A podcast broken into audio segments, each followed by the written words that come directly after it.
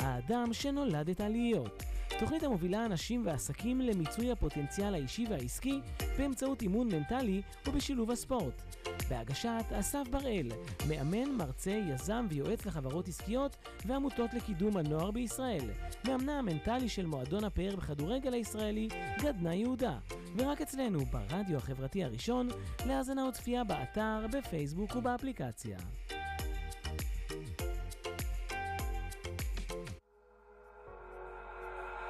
We're riding through the dark night night We're half a tank and empty heart Pretending we're in love but it's never enough Not as the silence fill the lonely air Oh how did we get here now, now, now, babe We see a storm is closing in Pretending we ain't scared Don't say a word while we dance with the devil You brought a fire to a world so cold We're out of time on a highway to never Hold on, hold on, hold on, hold on Don't say a word while we dance with the devil You brought a fire to a world so cold We're out of time on a highway to never Hold on, hold on, hold on, hold on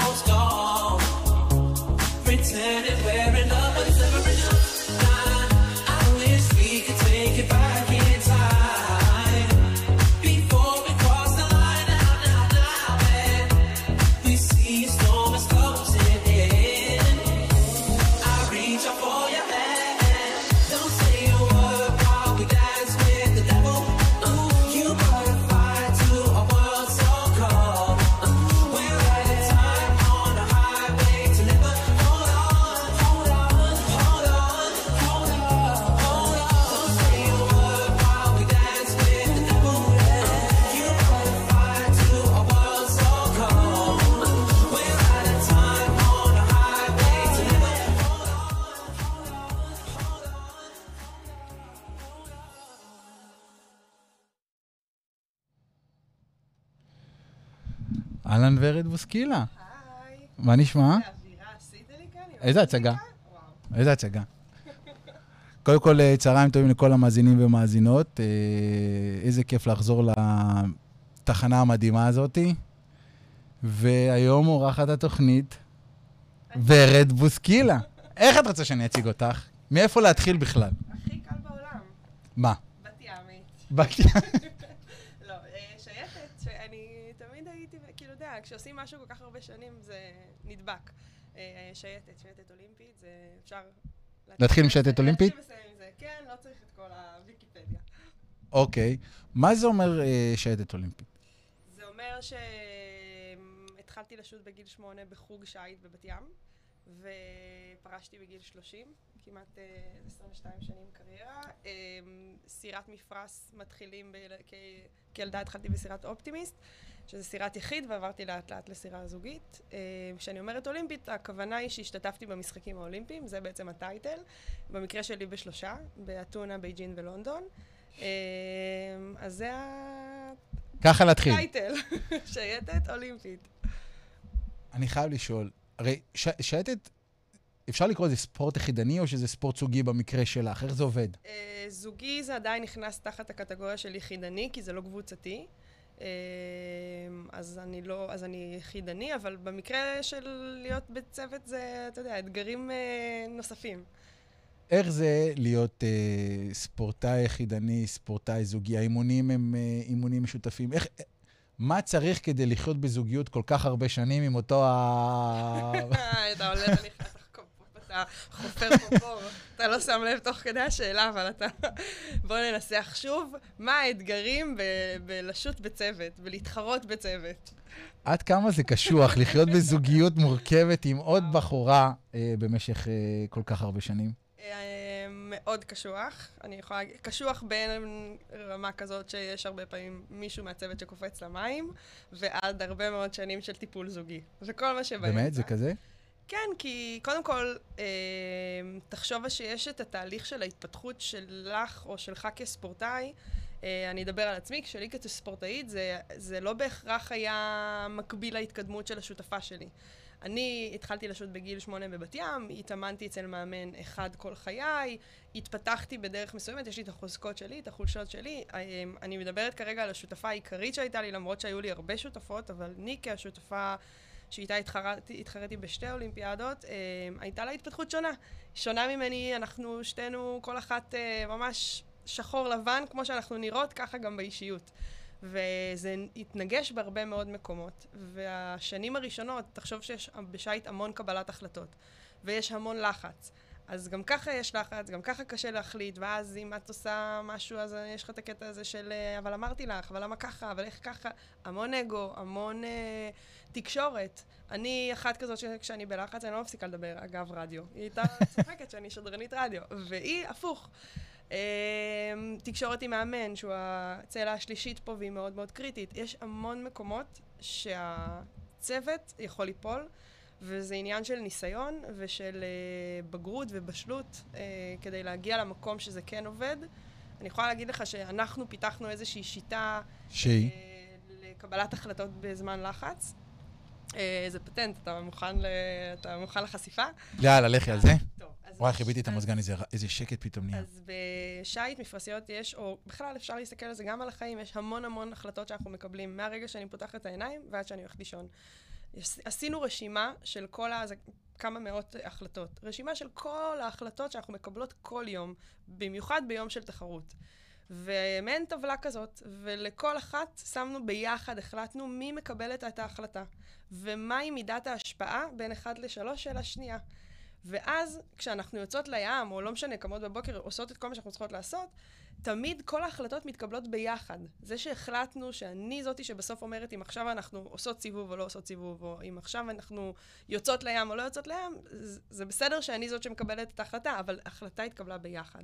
ומה שזה עשה בת, בתחקיר שאחרי, זה ערבות הדדית ברמות הכי גבוהות. אין את המריבים האלה של אני רוצה ככה ואני רוצה ככה, לא, כי הכל הוחלט מראש ביחד. ואם יש איזושהי בעיה שחוזרת על עצמה באופן קבוע, אז אנחנו ביחד משנות את מקבלת ההחלטה. וזה פשוט פישט לנו את, ה, את, ה, את המקום הזה של הצוות, והפך אותנו לאחת. וזה... אני ארחיב על זה למי שרוצה. ברור. אבל זה נראה לי תקום too much information. אז את יודעת, זה כמו לעשות את זה בזוגיות, בכל דבר ועניין. אתה יודע, גם שאתה בתור עם בת זוג או בן זוג, זה אותו הדבר, יכול לעבוד אותו הדבר. כולנו יודעים כמה קשה ולפעמים כואב להיות בזוג. זה מדהים גם, ויש בזה הרבה מאוד אה, יתרונות, גם כשאני מסתכלת על, על ספורט, אבל בכלל להיות ביחד זה מהמם, אבל זה גם יכול להיות מאוד מאוד קשה ומאתגר ומעצבן, ולא מתאים לכל אחד. אוקיי, okay, אז אחרי שקיבלנו פה איזשהו כמה תובנות איך לנהל מערכת יחסים. מערכת יחסים, אני עוד לא, אני עוד לא שם, בספורט אני... אנחנו גם נגיע לשם, אנחנו גם נגיע לשם, אם תרצי. באמת נהיה פה חם. אמרתי לך חם, הנקודה אני בדילמה, האם החום שווה את המזגן? נעדכנו אותנו. אוקיי, אז יאללה, אנחנו נבקש, אם מישהו שומע, אנחנו נפעיל את המזגן, ואם המזגן מפריע, אז תעדכנו אותנו שנדע. תעשו סימן בתגובות. אז אחרי שעשינו איזושהי פתיחה, מה המסר שאת רוצה להעביר לצופים ולצופות?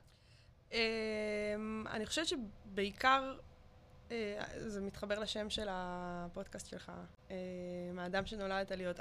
אני רוצה בעיקר לדבר על המקום הזה שאנחנו לא נולדים אלופי עולם, שאנחנו הופכים להיות כאלו, בעזרת הרבה מאוד החלטות בדרך. גם אם אנחנו לא... אני למשל, הרבה החלטות שקיבלתי בדרך, לא עשיתי מהם ביג דיל, ולא חשבתי שזה איזשהו עניין, והרבה זה היה לי מובן מאליו, ולא, ולא ראיתי את המקומות שקיבלתי את ההחלטות. אבל היום, כשאני מסתכלת אחורה על הדרך שעברתי, אני מבינה, אה, אוקיי, זה, זה לא קרה סתם.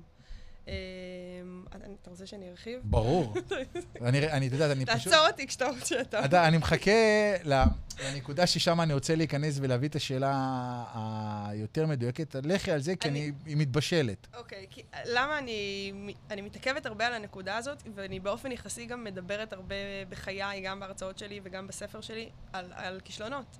והרבה אנשים שאני מדברת על כישלונות זזים באי נוחות בכיסא, כאילו למה את, וגם הרבה פעמים אומרים לי, מה, למה את מורידה מעצמך, או למה מדברת תמיד על כישלונות, או למה את תמיד, כאילו, אין לך ביטחון עצמי כאלה, אמירות, ואני חושבת שצריך להסתכל על זה ההפך, דווקא מהמקום שיש לי ביטחון עצמי, ותחושת הערך העצמי שלי היא כל כך גבוהה, אחרי קריירה מאוד ארוכה, ואחרי המון פעמים שנאלצתי להתמודד עם כישלונות, אני מבינה את הכוח שיש למקום הזה ולדבר הזה אצלי, שאני, שאין כמעט שום דבר שאני מרגישה שאני לא יכולה לעבור, להתגבר. כאילו, אני, אני חושבת שהמקום הזה של, של ליפול כל כך הרבה פעמים, עוזר לנו ללמוד איך גם לקום כל כך הרבה פעמים. אז את מבינה שזה מה ששונה בין הספורטאים. זה היכולת לקום. כן, כי אתה פשוט מתאמן על הדבר הזה. ואם אתה שואל אותי על מה המסר שהייתי רוצה... זה לא פשוט. למי זה פשוט? זה לא פשוט, אבל אתה פשוט... למי זה פשוט? למי זה פשוט? אוקיי. את שואלת מה, מה, לא נולדתי אלופת עולם, לא נולדתי ספורטאית אולימפית? אני, אני, אתה יודעת, אנחנו, כולנו נולדנו שווים, מסכימה? כן. זה עכשיו, ואז הערכים שיקנו לנו ההורים, מצד אחד, מצד שני, זה אותם אה, אה, כלים שספגנו כל אחד בבחירות הדרך שלו תוך כדי תנועה, נכון? נכון. יופי. עכשיו, כמה מתוכנו נתקלים בקשיים, באורך היום-יום, כולנו, נכון? מה ההבדל בינינו לבין אלה ש... אתה יודעת מה? בינך. לבין אלה ש... לא ספורטאים אולימפיים? היכולת להתמודד עם הכישלון, עם האתגר, עם המכשול, עם ה... אז את מבינה שיש הבדל? יש הבדל, אבל... תאומי. יש הבדל. כששאלת אותי מה המסר, הייתי רוצה... להגיד לאנשים שגם אני, כשמסתכלים עליי מהצד ורואים איזושהי מודל לחיקוי ואלופת עולם ועורכת דין ואולימפית וכו' וכו', כמות הפעמים שנכשלתי היא אינסופית. אינסופית, אני נכשלתי הרבה יותר פעמים מאשר הצלחתי. כשהיה לי קשה וריחמתי על עצמי, וכשהסתכלתי הרבה פעמים על אנשים אחרים מהצד וחשבתי שלהם יותר קל, ויש בי את הכל, בדיוק ברור. כמו שיש אצל אחרים. ועדיין מה השוני? ועדיין, אני חושבת שהתהליך הזה שהספורט, הספורט הרי הוא קרקע פוריה לה, להתאמן על, על המקום הזה. לגמרי. אנחנו ממשיכים לנסות. קצת לא אין כולם. אין לנו כל כך ברירה, כי אתה בתוך הספורט, ואתה כל יום מתאמן ונכשל. ו... אז אני חושבת שהספורט אילץ אותי באיזשהו אופן להתמודד עם הדבר הזה. אתה יודעת, אני חייב להגיד לך, אני מאמן שתי uh, מועדוני ספורט, בתחומים שונים, כדורגל וכדורסל, ו... כדורגל וכדוריד. ואתה ממש יכול לראות מי פוטנציאל להיות שחקן פנומן ומי פחות. זה בדיוק על אותם מקומות של כמה פעמים הוא מרים את הידיים, או כמה פעמים הוא מתמודד עם אותם כישלונות, הפסדים. אבל אני, אני חושבת שבדיוק על הנקודה הזאת אפשר להתאמן על זה, בעוד בוודאי, זה שריר. אחרים אי אפשר. כמו? אם, כמו כישרון פיזי, גופני. זה נולד איתו. איתו. זה הנתונים שלך, יש דברים שתוכל לשפר. יש דבר... אבל עדיין, כנראה, אם זה משהו שאתה חלש בו, אז תשפר, מקסימום תהיה בינוני. אתה לא תהיה פנומן. Okay. בעוד שיכולות מנטליות, בטח התמודדות עם כישלונות, יכולת לנתח, להסתכל... זה שריר. בדיוק. נכון, אני מסכים איתך. ועל הנקודה הזאת, אני בעיקר מדברת ומתעכבת דווקא על המקום הזה, כי כשאנחנו מסתכלים על אנשים אחרים מהצד, זה נראה לנו משהו שהוא, שהוא לא אנחנו. בטח אצל ילדים, הם מסתכלים, אני, אתה יודע, לא נולדה, אני לא, היא נולדה כנראה ככה, או היא באה מבית כזה, אנחנו נותנים לזה תירוצים, או יש מזל, או כסף, או לא משנה איך תקרא לזה. אבל זה חרטה. ברור שזכרת. אני, אני נולדתי בבת ים למשפחה מסורתית, מרוקאית, שאין לה שום קשר לספורט. הדבר שהכי אהבתי בילדות שהיה לי, ועד היום זה קידוש בימי שישי, ימי שבת לקום לאימון שייט, אמא שלי הייתה מהירה אותי ואומרת לי, עזבי, אל תקומי, את, את, את עייפה. אני לא, אני לא באתי מבית שעכשיו חלמנו שאני אלופת עולם, לא ידעתי מה זה אולימפיאדה. אז זה... מה גרם לך לרצות להיות שם? התאהבתי בים. מה גרם לך להתאהב בים? האווירה שהייתה במועדון השייט בבת ים, עם כל האווירה הזאת, אתה יודע, היה שם דברים מחרידים מצד אחד, ומצד שני יופי בלתי נלאה. משהו מאוד מאוד מיוחד, הבנים והבנות והים, והווייב הזה הדליק אותי. הייתי ילדה כזאת, שכונה קצת, כאילו בקטע טוב. אהבתי את ה... זה נהיה נראה לי מיוחד. הייתי לפני כן בחוג בלט וג'אז עם כל הבנות מהכיתה, זה הייתי עוד... מה שונה? ובים היה איזשהו, לא יודעת, משהו כזה... לא, לא ניתחתי את זה אף פעם, להגיד לך מה בדיוק תפס אותי, אבל עובדה שהגענו חמישים ילדים ב... בשנה הראשונה, ולאט לאט נשרו עוד ועוד ועוד, ונשארתי בסוף, היינו עשרה ילדים, ואז פחות, ובסוף איכשהו נשארתי לאחרונה. למה קיבלת את... למה נשארת? The last one standing. מה הים נתן לך? כנראה במה או פלטפורמה שהרגשתי שהיא מתאימה לי. אני לא יודעת, אני לא זוכרת. אני, אני לא זוכרת למה נשארתי, אני זוכרת שלא חשבתי שיש אפשרות לעזוב. כאילו זה היה נראה לי ברור שאני ממשיכה בשייט. כי? לאט, ולא הגעתי והייתי הכי טובה במועדון. היו בנות הרבה יותר טובות ממני, הרבה יותר מוכשרות ממני. אני במשך שנים הייתי בינונית. ועדיין, ועדיין מה גרם לך לרצות להישאר? מעבר להיות תחרותית, ואל תגידי שאת לא. לא, אני, אני מאוד תחרותית. אה, אוקיי. על זה לפחות אנחנו מסכימים. כן, אני מאוד תחרותית. מה גרם לי להישאר? לא יודעת, אני כן יודעת שהמאמן שלי זיהה בי משהו אחר ומיוחד, ודחף וקידם. אז את רואה שיש משהו אחר ומיוחד? אני אגיד לך במה, אבל גם. בבקשה. הוא תמיד סיפר את הסיפור הזה שהפלגתי בסירת יחיד באופטימיסט, שזה דגם שאנחנו ככה מתחילים, אבל גם מתחרים בשלבים יותר מתקדמים, והתחרות, אחת התחרויות הראשונות שלי, משהו בסירה נשבר לי, אני לא אכנס עכשיו יותר ל... משהו נשבר. טכני, משהו נשבר, ורוב הילדים היו יושבים ובוכים, או מבקשים עזרה או משהו, ואני איכשהו הילתרתי איזה משהו ותפסתי את המנור, שזה איזשהו חלק בסירה, והמשכתי את השיעוד, המשכתי את התחרות. עכשיו, זה היה פתרון גרוע, הפתרון שלי. כאילו, לא זזתי, הייתי ממש עוד שנייה טובעת, וכולם סיימו כבר את השיעוד וחזרו לחוף, ואני ממשיכה, וממשיכה לכיוון הקו פיניש, ועד שלא הגעתי לקו פיניש, לא סיימתי, והוא עמד שם, חיכה שאני אסיים. והוא אמר, אוקיי, יש משהו בילדה הזאת שהוא אחר, היא לא מוותרת, היא לא מוכנה... אז יש משהו אחר. זה היה הכישרון שלי, הכישרון ההישרדותי הזה, שלא משנה, שזה מצחיק להגיד, אני כל פעם שאני אומרת, הישרדותי, הישרדות, אני, אני בפוסט טראומה עכשיו אחרי הישרדות, כי, כי זה פחות בא לידי ביטוי שם, אבל אני לא מוותרת, אני לא יודעת מה זה לעזוב, אני לא יודעת להגיד, לא, די, מספיק, אני לא, ו, ולפעמים זה בא לרעתי בחיי. למה את לא מוותרת? לא יודעת, לא יודעת. אתה יודע כמה שנים הייתי בטיפול? מיליון שנה, טיפול זוגי, טיפול אישי, קליני, ספורט, מה שאתה רוצה. ולא צריך לפענח למה? לא נראה לי שאלתי את זה יותר, יותר. כאילו, זה לא עניין אותי. מה זאת אומרת זה לא עניין אותך? זה מי שאני, ואללה, נקסט. זה בסדר. בוא נעבוד על משהו פחות טוב. אתה יודעת, אם אתה עובד על משהו שהוא טוב, אתה יודע לזהות משהו שהוא טוב, אתה יודע לשכפל אותו לאיפה שלא טוב. כן, אין לי מושג, לא יודעת למה, לא רוצה לוותר. כזאת אני. היום אני יותר מוותרת. אוקיי. לא, באמת. זה היה אחד הדברים הכי לא אמינים ששמעתי בתקופה האחרונה. זה ניסיון היה מצליח, אני בסדר, אוקיי. היה אמין? בואי, נו. בואי. קצת פחות. אוקיי, אז באיזה גיל למעשה הייתה האולימפיאדה הראשונה? איך זה לחוות אולימפיאדה הראשונה? איך זה להגיע לשם? במקרה שלנו זה היה כפה בעיקר. מה זאת אומרת?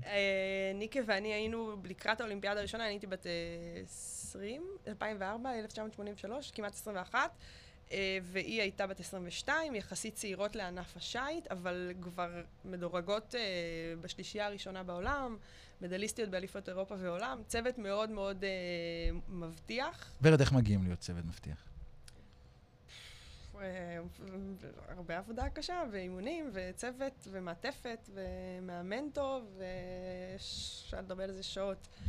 זה לא... אצלך, אצלך, מה, מה, אצלך? זה היה כישרון של שתינו, חיבור של שתינו, מאמן שידע להוציא מאיתנו הרבה מאוד, לדחוף אותנו, מעטפת מקצועית. אני זכיתי באליפות עולם כשהייתי בת חמש עשרה וחצי, אז ישר סימנו, הכנסתי למעטפת, ועד אולימפי, ספורט הישגי, כל הדבר הזה. איך בת חמש עשרה וחצי זוכה באליפות עולם? מה גורם לבת חמש עשרה וחצי לרצות להיות אלופת עולם? לא ידעתי שאני הולכת להיות אלופת עולם, לא סיפרו לי את זה. בבת ים לא היה... זה לא הגיע לבת ים. זה לא היה... לא היה שיחה על זה, זה לא איכשהו...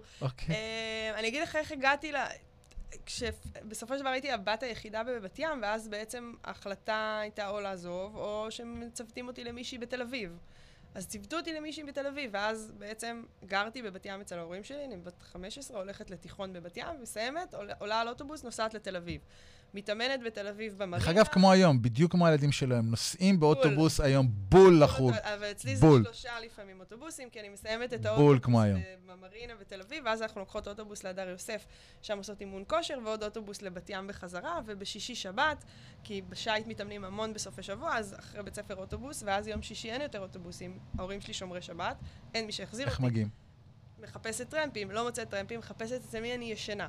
והייתי הרבה פעמים ישנה אצל השותפה שלי, אצל אנשים אחרים, קמה בבוקר ביום שבת, הולכת לאימון, מסיימת את האימון, נוס, הולכת לבן יהודה בתל אביב, רחוב בן יהודה, מחכה שתצא שבת כדי שיהיו אוטובוסים, ומגיעה הביתה. וזה נראה לך דבר טריוויאלי, יפה. נכון? אני גדלתי במחשבה שזה טריוויאלי. לא הרגשתי שאני משלמת איזשהו מחיר, לא הרגשתי שאני עושה משהו שהוא out of the ordinary. ממש לא. הרגשתי שאני בחרתי בשייט, שזה מה שאני אוהבת לעשות, ואני עושה אותו הכי טוב שאני יודעת במגבלות שהיו לי. והיום אני מבינה ששאלת אותי איך להיות אלופת עולם, אז שהמעבר לתל אביב היה מאוד לא מובן מאליו. זאת אומרת, זה שעשיתי אותו, ועשיתי אותו לבד, והייתי הרבה פעמים במשך שנים, הבת ימית הזאת, זאת שטיפה נשרכת אחרי כולם, כי היה את המועדון בתל אביב ששלט, ואת המועדון בשדות ים ששלטו, והיה את הבת ימית. והייתי אאוטסיידרית הרבה מאוד שנים, ולא ראיתי את זה. לא ראיתי את זה שאני אאוטסיידרית, לא ראיתי את זה שיש קושי. אז איך את אומרת היום... והחיבור הזה לשותפה הנכונה בבת ים, בתל אביב, סליחה, לינור קליגר, שהייתה מוכשרת וטובה כהגאית, והחיבור בינינו היה טוב. והמאמן שלי באותה תקופה, שזו השלישייה שעבדה נכון, ווואלה, היינו הכי טובות בעולם. מסתבר. ואת אומרת ש... מבחינתך זה לא היה לשלם מחיר. היום בפרספקטיבה לאחור, את מבינה שזה מחיר שלא כולם מוכנים לשלם, בגלל זה לא כולם אלופי עולם. אני לא מרגישה שזה באמת מחיר, אני לא מרגישה שזה באמת מחיר ששילמתי. לא היה שום דבר ש... זה דרש ממני לנהל את הזמן שלי אחרת, זה דרש ממני לדעת לתעדף בין הלימודים לבין הספורט, זה דרש ממני כל מיני דברים, זה לא היה באמת מחירים. מחירים זה, אתה יודע, איזשהו פספסת, איזשהו משהו, לא פספסתי כלום. היה לי חיים מדהימים. טסתי בחול, יש לי חברים בכל העולם עד היום, הגשמתי את, ה, את עצמי במסגרת ספורטיבית, אני כאילו לא, קשה לי עם ה... אני שומעת את זה הרבה, המחירים, המחירים, אני לא חושבת שזה מחירים, אולי אנחנו צריכים לשנות את התקליט. מחיר אולי דווקא דבר שלילי, כי אם אני מוכן, אתה יודע, זה כמו שאני רוצה ללכת לקנות בטבעם ביום שישי, בערב, כי לא בא לקנות באמצע שבוע ברמי לוי, ווטאבר, אז אני מוכן לשלם מחיר יותר גבוה, כי בא לי בנוחות שלי. עכשיו, אם אני רוצה להיות אלוף עולם, אז אני כן רוצה להתאמן שישי שבת ולישון אצל חברים ולנסוע שבעת אלפים אוטובוסים, כי זה מה שאני רוצה. המחיר הוא לאו דווקא בקונוטציה שלילית. יכול להיות שהקונוטציה, שמה שאנחנו רגילים לשמוע הוא דבר שלילי, וזה משהו שצריך לשנות, כי זה שאני אומר שאני משלם מחיר, זה מתוך המקום שאני מוכן להשקיע. חד המחיר אני מוכן להשקיע, אני רוצה להיות הכי טוב שאני רוצה בתחום שלי, ואף אחד לא יזיז אותי מזה. זה לא מחיר רע, זה מחיר טוב. אני מקבלת את, ה... את הדיוק שלך ואת ה... כן, נכון, אתה צודק. ואז אני רוצה לשאול אותך, ואז את אומרת לי, אני לא הרגשתי אאוטסיידרית.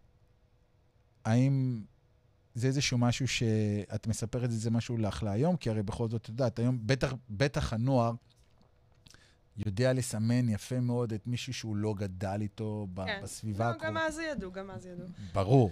ולכן אני שואל, אני האם זה משהו ש... שהיה שם איזשהו מנוע שאמר, אני אוכיח להם? כנראה שכן. אה, לפני שעברתי, שעשיתי את המעבר לתל אביב, אה, עוד כשהיית את בת ימית, היה אותי והיה את שולמית, שהיא הייתה הבת השנייה שהייתה במועדון, ושתינו היינו, היא הייתה מאוד מאוד מוכשרת, ואני הייתי המשקיענית. והיו מצרפים אותנו למחנות אימונים של תל אביב, של זאת ים, והיו מוריד, יורדים עלינו ברמות, כאילו, קראו לנו אה, ציפי ומלכה. כאילו, היו נקראים עלינו, היינו באות עם טרניגים, והם היו עם חליפות מדוגמות, וזה לא הפריע לי. אני חושבת שהייתי ילדה כלילת דעת כזאת, מהמקום של... לא, לא, לא טיפשה חס וחלילה, ממש לא, אבל זה לא, לא נדבק עליי כל מיני... זאת אומרת, הדברים עברו לידי הרבה פעמים. ואחרי הרבה שנים, אחד השייטים בשדות ים, שהפך להיות לבעלי, היום הוא לשעבר, אבל בעלי, הוא סיפר לי שהיו קוראים לי מלכה וציפי. אמרתי לו, מה? היו מסתלבטים עליי. אז כאילו, אתה יודע, זה בסדר, שיצחקו. מי סופר אתכם בכלל? כזה. כי? כי כנראה שנולדתי עם איזושהי חוצפה כזאת, או ביטחון עצמי, שזה מתאים. הרבה פעמים אני חושבת איך מ- מילדה עם כל כך הרבה ביטחון עצמי ושלא רואה אף אחד ממטר, הפכתי במהלך השנים אה, עם כל הלחצים ו- ומערכות יחסים שהיו מאוד מאוד מורכבות וקשות בספורט, ל- לאישה דווקא כנועה ומרצה ו- ושונה מהילדה שהייתי. אבל הילדה שהייתי הייתה... שקפצו לי, כאילו, מי ספר אתכם? ומה שונה? מה היה שונה בתור הילדה הספורטאית לזוגיות שאת אומרת אישה כנועה? ככל שעבר הזמן בספורט, והייתי, אתה יודע, התקדמו השנים, הייתי אלופת עולם, ואז אחרי זה המסגרת הופכת להיות יותר ויותר דורשת, ויותר ויותר גם בצוות, וגם בצוות עם המאמן, ומשהו במערכת יחסים שהייתי עם המאמן שלי, שהרבה פעמים חצה כל מיני גבולות, אם זה בסגנון דיבור, ואם זה בכל מיני דרישות ממני, שלא ידעתי להציב גבולות. תסבירי. מה זה לחצות גבול? לחצות גבול זה לנבל את הפה, למשל. זה להגיד לי מה ללבוש, זה להגיד לי מי לדבר. זה להגיד לי עם איזה בחור להיות, זה להגיד לי מה לאכול, זה להחזיק... זה שהמאמן חצת הגבול? כן. אוקיי. והרבה מאוד פעמים, במקום לבוא ולהגיד לו, אל תדבר אליי ככה, או זה לא עניינך, זה שלי, זה שלך, או לעשות איזשהו... עכשיו, אני לא מאשימה את עצמי, כי אני, בסופו של דבר, זה אותו מאמן שגידל אותי מגיל שמונה, אז לא ידעתי משהו אחר. אני התנהלתי עם מה שהיה לי, אבל... היום אני מסתכלת על זה ואני מבינה, ו- וזה מהמקום שלי גם סיבה שיצאתי לעולם של מוגנות בספורט, ו- ולעשות איזשהו שינוי במקום הזה, הלכתי לאיבוד. זאת אומרת, הילדה החוצפנית עם, עם הביטחון העצמי, היא הלכה והצטמצמה והצטמצמה, והפכתי להיות מישהי שהיא רחוקה מעצמה. ואלה מקומות שאתה עושה טעויות. אני עשיתי טעויות, אה, התחלתי לפתח הפרעות אכילה. לא הייתי הספורטאית הכי טובה שיכולתי להיות, הייתי חצויה מאוד, לא הייתי מחויבת תמיד, וזה מעין מעגל כזה של הרס עצמי שהוביל אותי, אני מניחה, לשלם אגב מחירים, מחירים הרבה יותר גבוהים מאשר המתחרות שלי. ובכל זאת מה גרם לך כן להישאר, עם כל ההפרעות? שאת זוכרת בתחילת הסניחה שלי, ברור שאני זוכרת. שאמרתי שאני לא מוותרת גם כשאולי כדאי לוותר, אז היו הרבה מאוד פעמים שהיה עדיף לנפש שלי לבוא ולהגיד, זה, זה too much, זה די. ואז למה בחרת שלא? בש... כי לא הייתה, אין לי, אין לי אלטרנטיבה כזאת. יש לנו מעין תפריט של התניגה שלה ואיך להתמודד, מה לעשות. אין לי בתפריט לוותר, אין לי בתפריט אה, להגיד די, או מספיק, או שמישהו יעזור לי. אני לא, לא, לא, לא יודעת, לא, אין לי את הכפתור הזה. איפה מצאת את עצמך כן מוותרת? אה, התמוטטות עצבים אחת, שוב, זה לא היה בחירה של לוותר, כמו שפשוט, כאילו, הגעתי לקצה גבול, כנראה ש, ששם נאלצו כבר להתערב אנשים אחרים. לפני האולימפיאדה בבייג'ין, אה, שיא של ההפרעות אכילה, שיא של הלחץ, ושם, אה, אחרי אירוע מאוד מאוד טראומטי שחוויתי באוסטרליה, די, כאילו אמרתי, אוקיי, סבבה. אם זה מה שאומר, הייתי כבר בת עשרים ושש אגב, אם זה מה שזה אומר להיות, זה המחיר שאני צריכה לשלם, אני כבר לא מסוגלת. הצלחתי לצאת משם, לאסוף את עצמי ולהמשיך הלאה, אבל זה היה המקום היחיד, אני חושבת, בחיי, שאמרתי, טוב. זה כשאני מדברת, אני לוותר על הספורט, אני לא דיברתי על לוותר על הספורט, אני דיברתי על לוותר לעצמך. לוותר לעצמי מלא פעמים, וואי, הרבה, אני חושבת שאני באופן יחסי... ספורטאית שמחפשת, חיפשה לא מעט לעגל פינות, אם מישהו לא רואה, לקצר את הריצה, אם מישהו כאילו... וזה עדיין הוכיח שאת עדיין יכולה להיות אלופת עולם, אם זה שאת מקצרת את הריצה. לא, לא, הכל יחסי. שורה תחתונה, אלופת עולם, שורה תחתונה, שלוש פעמים. יכול להיות שהייתי יכולה להיות גם מדליסטית אולימפית, וסיימתי רביעית, בוא.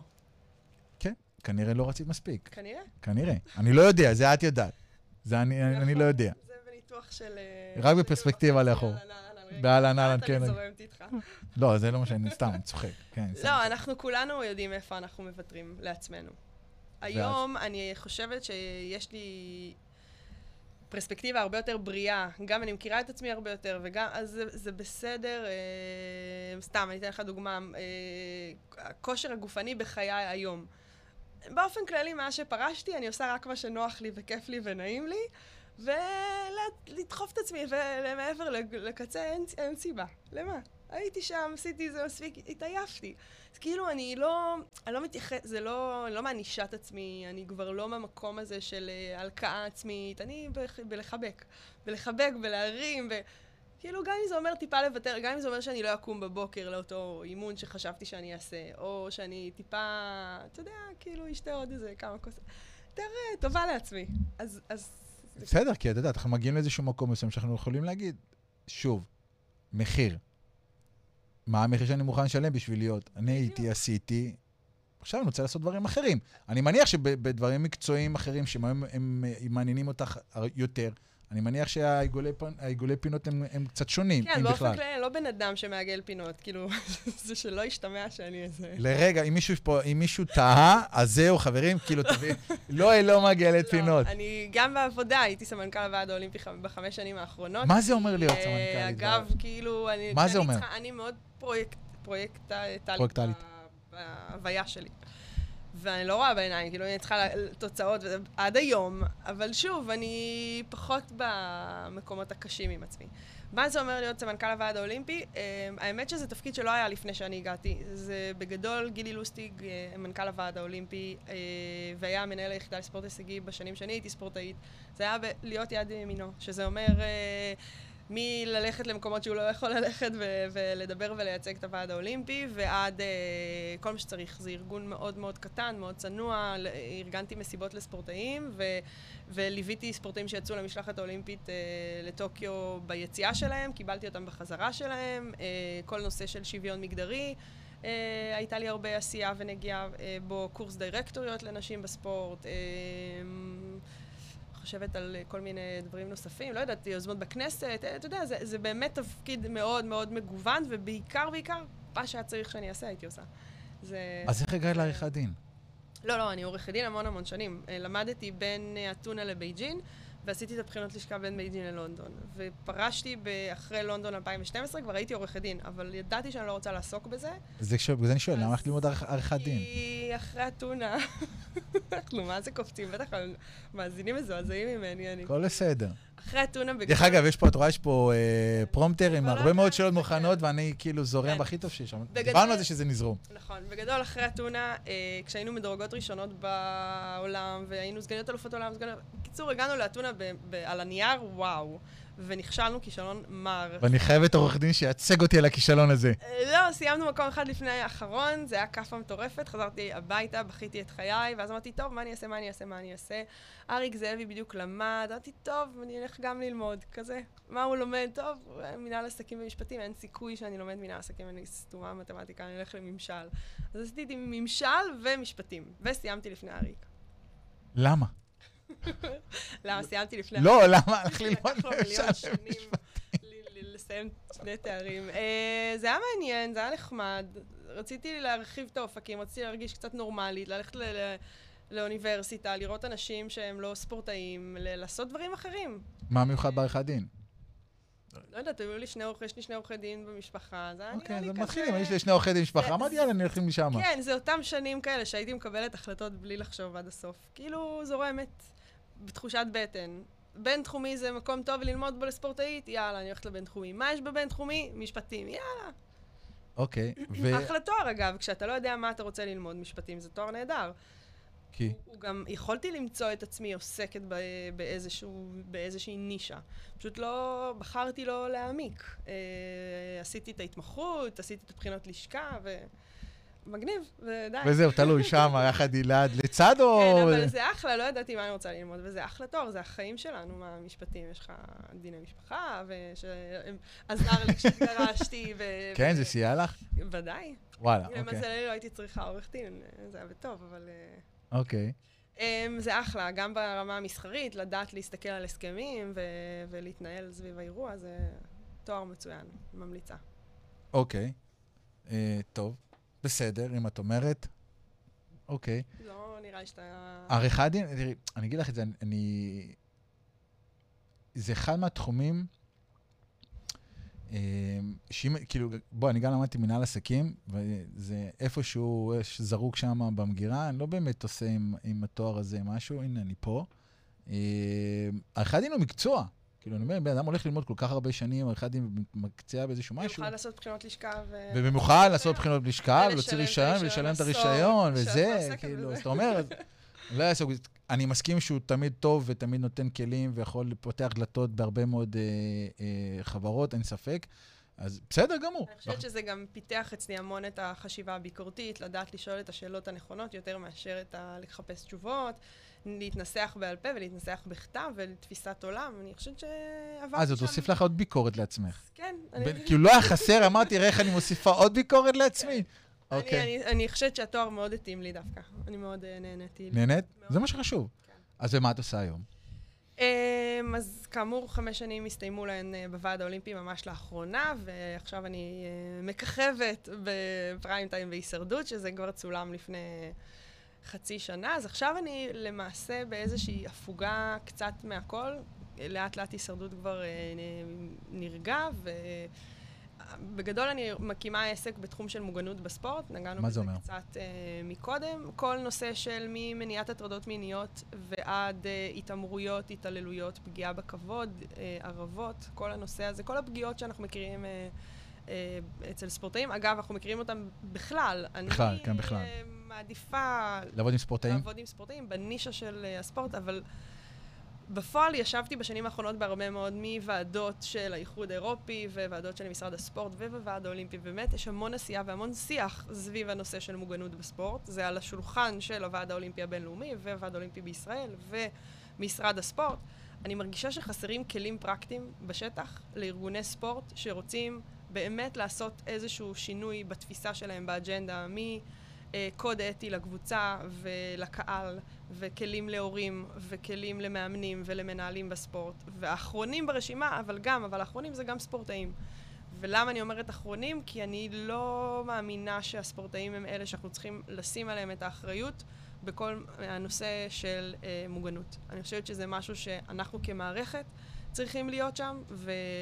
כי אני פשוט הייתי ספורטאית בתוך מערכת, ואני יודעת שאין לך את היכולת בזמן שאת ספורטאית פעילה, הישגית, תחרותית, לעצור ולהגיד, רגע, הסביבה הזאת לא מוגנת עבורי, רגע, המאמן שלי ככה וככה, או המאמנת שלי ככה וככה. את מפוקסת. אני בשלבים ארוכים בחיי הייתי מוכנה למכור איברים פנימיים גם כדי להיות קלה יותר במשקל, או כדי להצליח. ואנחנו צריכים כמערכת לשמור על הספורטאים ש- שלא יגיעו למקומות האלו שהם מוכנים לשלם את המחירים האלו, כי זה כבר הרבה מעבר למה שהיינו רוצים uh, לראות. ואז את חושבת שיש בדרך אחרת כדי להגיע לאותה מצוינות? ודאי. אנחנו גם, יש לנו היום דוגמאות, אה, מה שנקרא, זה, זה הטיימינג הכי טוב בעולם למדליית הזהב של לינוי אשרם ושל ארטיום דולגופיאט, כי שניהם, אה, המאמנים שלהם, הילד זוסמן עם לינוי אה, וסרגי עם אה, ארטיום, שניהם מאמנים שמוגנות זה, זה ממש על, על דגלם, חרוט על דגלם, אתה יכול לראות איך הם דוחפים ומוציאים אזור הנוחות מצד אחד, מצד שני שומרים על המוגנות אה, ועל הכבוד של הספורטאים שלהם, ואני רואה, הם, עוש, הם עשו דרך הם מדהימה, והם לגמרי המודל החיקוי שלי בעניין הזה. אה, אז מה, אז לנו, מה למעשה הבשורה שאת רוצה דרך, להביא? יש מה? לנו שאנחנו רוצים לשלוח את הילדים שלנו לספורט, כי ספורט זה דבר שהוא מדהים, גם לא חייב להיות אגב אלוף עולם או ספורטאי אולימפי, בכלל ברמה החינוכית זה נותן לנו כל כך הרבה כלים להתמודדויות, רק נגענו בזה בהתחלה בנושא של להתמודד עם כישלונות, אבל בכלל לתחושת הערך עצמי, אני, אני, אני לא צריכה להרחיב, זה, זה ברור לכולם. אז את אומרת אני רוצה לפנות למועדונים. אבל אני רוצה באמת לעשות את זה נכון, אוקיי? אני רוצה לדעת שכשאני שולחת את הבת שלי לאיזשהו חוג ספורט, שלא יפגעו בה. הכי פשוט בעולם. סביבה מוגנת. ואז איך את מציעה לעשות את זה? בתכלס. חינוך, הסברה, כלים פרקטיים. אה, היום, ממש עכשיו, יש את אמות המידה החדשות של אה, משרד, החינו, אה, משרד הספורט, סליחה, לתקציבי ספורט לארגונים. כשאתה מאמן חדש, אתה צריך לעבור כבר איזושהי יחידה בקורס אה, בנושא של מוגנות. יש הרבה עשייה, יש הרבה... אה, אבל יש עוד דרך. אני חושבת שזה בעיקר חינוך, הסברה, מודעות אה, והרתעה. את, את מדברת איתי על... או, רגע. שנייה, אנחנו ניכנס להרתעה. את דברת איתי כרגע במעוף של שלושים אלף רגל מהקרקע, או שאת דברת איתי, רגע, אני רוצה להיות שמה באותם מעדונים? אני רוצה להיות יועצת, סתם לדוגמה, אפילו, אני אתן לך דווקא דוגמה קצת שונה, מיץ' גולדהרד כזה, שהיה לו כמה מקרים לא נעימים של שחקנים ששכבו עם קטינות, אז זה עלה לו הרבה מאוד כסף כארגון, אתה מסכים איתי? פגיעה במוניטין. בוודאי. זה הצד הפרקטי של...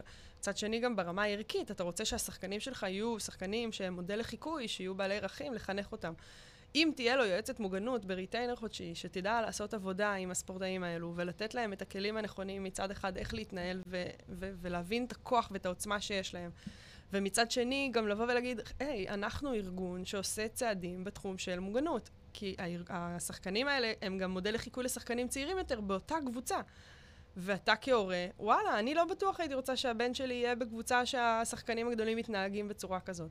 אז מיץ' כזה, אתה יכול להתקשר אליי מיץ', זה, זה נראה לי חכם מצידו שתהיה לו, יועצת בתחום של מוגנות, שלא נדבר על אם יש איזשהו אירוע, אה, סתם עוד דוגמה, אירוע באיגוד השייט שהיה לפני ש, ש, למעלה משנתיים כבר, עם מערכת יחסים בין המאמן פייר לבין הספורטאית קטי. כולנו מכירים את הסיפור, סיפור מזעזע, אולי אחת הסיבות שהיום בחרתי לעסוק בזה.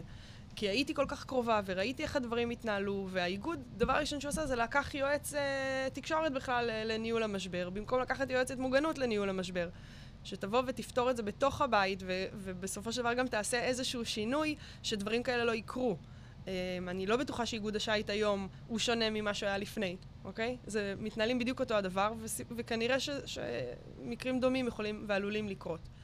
יש הרבה מאוד עשייה ו- ו- וכיוונים של דברים שאפשר לעשות, רק צריך רצון טוב. לצערי, אבל אם לא יהיה סכין על הצוואר, כנראה על, ה- על ארגונים מהסוג הזה, אף אחד, בטח בספורט שהתקציבים הם לא תקציבי ענק, אה, לא יכניס את, הכיס, את היד עמוק לכיס כדי אה, שהספורטים שלו יהיו מחונכים יותר. והיום, והיום את רואה את זה, את נחשפת ואת רואה שבאמת מוכנים לשים מה שנאמר, אה, אם לא תעשה אז יקרה לך ככה, תהיה אסקלציה? אני כן רואה שמשרד הספורט הרבה יותר אה, הולך לכיוון הזה. אה, אין עדיין אה, שיטת מקל וגזר, אבל אה, אנחנו בדרך לשם. אוקיי. אז אה, אחרי, אחרי שדיברנו על זה, יש כמה שאלות אישיות שאני אוהב לגעת בהן. הולך על זה. יאללה, אז אנחנו נעשה את זה ככה. רגע, שנייה. וואו, וואו, אני מתחילה להילחץ. אני רוצה לחזור איתך רגע לתוכנית ההישרדות. אוקיי. איך את... האם הצלחת להביא את עצמך לתוכנית בצורה הכי טובה שאת רק רוצה? לא. כי? זה, וואי, זה, זה, זה, זה, זה תשובה מאוד מורכבת. בגדול, אני חושב, היום בדיעבד אני מבינה... שלא הייתי, שהייתי מאוד מאוד מרוכזת בעצמי ובכל העניינים הרפואיים שחוויתי עליי, ולא באמת מרוכזת במשחק במה שקורה בחוץ. מה זה אומר? זה אומר שלי היו שם המון קשיים שלאחרים לא היו, קשיים רפואיים. יש לי מחלה אוטואימיונית, ידעתי על זה שיש לי מחלה אוטואימיונית הרבה מאוד שנים, אבל היא הייתה החמרה מאוד משמעותית רגע לפני שטסתי, ועוד לא התמודדתי עם העובדה שאני חולה. וכשאני מגיעה אליי, יש החמרה הרבה יותר אה, אה, רצינית, ואני חווה את זה שם ביום-יום שלי, ואני לא ממש, ואני מאבדת את הביטחון לאט-לאט, ואני מאבדת את הזהות שלי גם לאט-לאט, בנוסף, אני חושבת שבגלל שאני לא מגיעה לא מהתעשייה, ואין לי, ומעולם לא צפיתי בריאליטי, ובאתי כזה הכי תמימה, ומהמקום של אני רוצה לחוות ולחבק את הלא נודע, והחוויה הזאת תהיה משהו שלא הכרתי, אז היא באמת הייתה משהו שלא הכרתי, אבל זה לא, לא היו לי כנראה את הכלים, לא, לא הלכתי למלחמה עם הכלים הנכונים. מה זה שונה מה, מהסיטואציה שבה היית מצאת את עצמך מתחרה בתחרויות שבהן היית צריכה להוכיח את עצמך מעל כולם? יש שם אלמנטים, אמנם באמת מאוד מאוד קטנים, יש אלמנטים ספורטיביים של לדעת להתמודד עם, עם סתם לדוגמה, גמישות מחשבתית. אתה כל הזמן שם לא יודע מה הולך להיות, ואז פתאום אומרים לך דבר אחד ופתאום משנים את זה. אז כל הקטע הזה, שזה מאוד עזר לי. עזר לי גם העובדה שאני לא מתעסקת בשום דבר אחר חוץ ממה שבשליטתי. אז אתה יודע, אבל אני לא לגמרי יכולה להיכנס עד הסוף לענות לך כמו שאתה היית רוצה, כי יש המון דברים שאנחנו לא יכולים לדבר עליהם. לא, ברור, לא נכנס לזה, לא לזה אני מתכוון. אני מתכוון באך, בעצמך. הבעיה של הישרדות היא שונה לגמרי ממה שחשבתי שהיא תהיה, ואני שמחה על זה, כי אני חושבת שאם אתה ניגש לאיזשהו משהו ואתה יודע לאן אתה הולך, אז כנראה שהוא לא יהיה כזה משמעותי. דווקא בגלל שהיא הייתה כל כך שונה ממה שציפיתי, ואני הייתי שונה, אז אני חושבת שאני אקבל הרבה יותר אה, מהחוויה הזאת ממה שיכולתי לדמיין. אני חוויתי את עצמי שם כמו שמעולם לא חוויתי את עצמי. הבדידות שם הוציאה ממני צדדים שאומנם ידעתי שהם קיימים, אבל זה ממש התפוצץ לי בפנים. כאילו הייתי ממש לבד המון. אה, לא הצלחתי להתחבר עד הסוף. עכשיו, אני גם בטוב עם כולם, זה לא שהיה לי איזה ריבים או משהו כזה, אבל לא היה לי שום עוגן. מה היית עושה אחרת? הכל. הכל. מהרגע הראשון, בחירת השבט, אה, כאילו כנות מיותרת. מה יש לך? סתמי, לפעמים פשוט צריך לסתום. ואני לא יודעת, אני כאילו באתי הכי תמימה, הרבה פעמים אמרתי דברים שלא הייתי צריכה להגיד.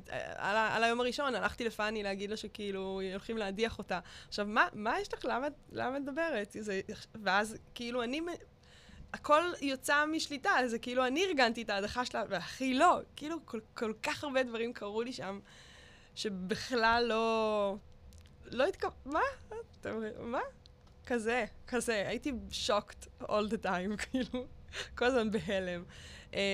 מאוד מאוד נכבאתי לכלים, כאילו בימים הראשונים, כל השיחות על השטיח עם גיא, הייתי רק מתפללת שהוא לא ידבר איתי. כאילו, לא ידעתי איך לאכול את הדבר הזה. כל הסט של מיליון מצלמות, וכל ה... ועם המון משקל, זאת אומרת, רוב האנשים שם עשו המון פעמים ריאליטי, או לפחות פעם אחת, אם לא כמה פעמים, והם מאוד מכירים את עצמם בסיטואציה ויודעים, ואני מגיעה עדיין באותם ימים כסמנכ"ל הוועד האולימפי, ונורא נורא חוששת של מה יגידו, ואיך יהיה, ומה להגיד, ומה לא להגיד, ויש את הדימוי הזה של הספורטאית אולימפית, וכל הזמן מדביקים לי את הדימוי הזה של, חבר'ה, איפה ספורטאית אולימפית ואיפה אני? אני חמישים אחוז רעות, אני הולכת עשרה מטרים ואני מתנשפת, הרגשתי הרבה פעמים מתחזה, שכאילו אני סוחבת על עצמי איזשהו טייטל כזה, שבכלל אין לי שום דרך להחזיר, כאילו, מה... אז... היה לי שם המון המון... היית עושה עוד הפעם ריאליטי? לא. לא היית עושה עוד פעם ריאליטי? לא, הבנתי את הרעיון. וואלה. הבנתי, כן. אתה יודע, גם, אבל כששאלו אותי בעבר אם הייתי... עושה ריאליטי, אתה אמרת גם כן לא. לא, אז אתה יודע. זה מה שאתה רוצה עם התשובה הזאת. הבנתי, אוקיי. טוב, אני מניח שיפנו לך עוד הפעם מפיקים ויגידו, ייתנו לך איזושהי הצעה כזאת מעניינת על השולחן. האמת שבסופו של דבר, עם כל הכסף, הם משלמים לא מעט כסף, פשוט חוויה מטורפת. וזה מה שאני הייתי זקוקה באותם ימים, אחרי כמה שנים כבר בוועד האולימפי, ואחרי הקורונה, והמקום שאני הייתי נמצאת, הייתי צריכה חוויה, שפשוט תערבב לי את הקלפים, ואני לא יודעת מה יוליד יום, כזה. בא לי חדש, אחר. לא יודעת מה בא לי, אבל כזה. אוקיי. Okay. זה, זה עשה את זה. אוקיי. Okay. אז עכשיו אנחנו נעבור לדברים. אה, עוד, עוד לא הלכת. עוד לא, רגע, שנייה, יש כזה, זה סט, אתה יודעת, כמו שיש את יאיר לפיד, חמש כאלה, חמש את השאלות, כאילו, לקראת הסוף, שאתה עונה בשלוף. עכשיו משאלות השאלה ליאיר לפיד, כאילו, זה מה שאתה אומר? לא. אה, אה, אופה, פתאום ששואלים אותך, יש כאן... תראי, אני חושב שיאיר לפיד, אני חושב שיאיר לפיד הוא היה אחד המגישים מראיינים הכי טובים שיש. אני מאוד אוהב את רפי רשף. חיים שלי, רפי רשף סרופה. מאוד אוהב את הדרך שבה הוא מגיש ומראיין. היא מאוד נעימה לצד השני. ואני מאוד מקווה שאני מצליח להעביר גם כנוחות לצד השני שיושב מולי, כי זאת, אני חושב, המטרה לשיחה נעימה. אז... ויאיר לפיד יש לו את הקסם שלו. אני יותר בצד של רפי רשף. רפי. כן, יותר בצד הזה. איינטל מחר ישראל הבידור, רפי או יאיר? שאלה. שאלה. אז אני חייב, יש לי איזה כמה שם שאלות. יש לי פשוט מגוון רחב, אני... איזה קש, יש לי עוד מלא זמן. יש לנו עוד מלא זמן? יש לנו עוד מלא זמן. כן. אבל כשדיברתי מלא, אני תכף מתחילה לשאול אותך שאלות. כן. קודם כל חופשי. זה שיח. כן, כן, כן. זה שיח. מה הם שלושת האירועים הכי משמעותיים שעברת בחיים שלך? לידת ביתי, כמובן. הקלישה, אבל הכי נכון בעולם. בטח שאיך שהיא הייתה, הלידה הייתה מאוד קשה, טראומטית.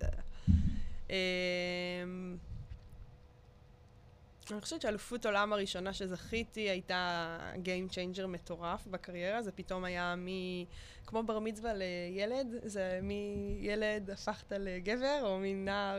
אז אותו הדבר, משייטת בת ימית הפכתי להיות ספורטאית. כבר לא עכשיו ללכת למועדון שייט כאילו בלי נעליים, זה כבר לא עובר. אז זה היה ממש, ופתאום גם זה היה מאוד פומבי ו... אתה יודע איך זה בארץ, שזוכים בזה... לא, אני לא יודע, אני מודה שאני לא יודע, אני עוד לא חוויתי את החוויה הזאת, אני מקווה לכבות אותה. הפסטיבל, השרים, טקסים, שיחות. כל אלה שיוצאים מן החורים כשיש מישהו שזוכה באליפות. וואו, וואו, זה היה מטורף. אז כזה, והאירוע השלישי הכי משמעותי, נראה לי הפרישה שלי. היום כבר כמעט עשר שנים, עוד מעט.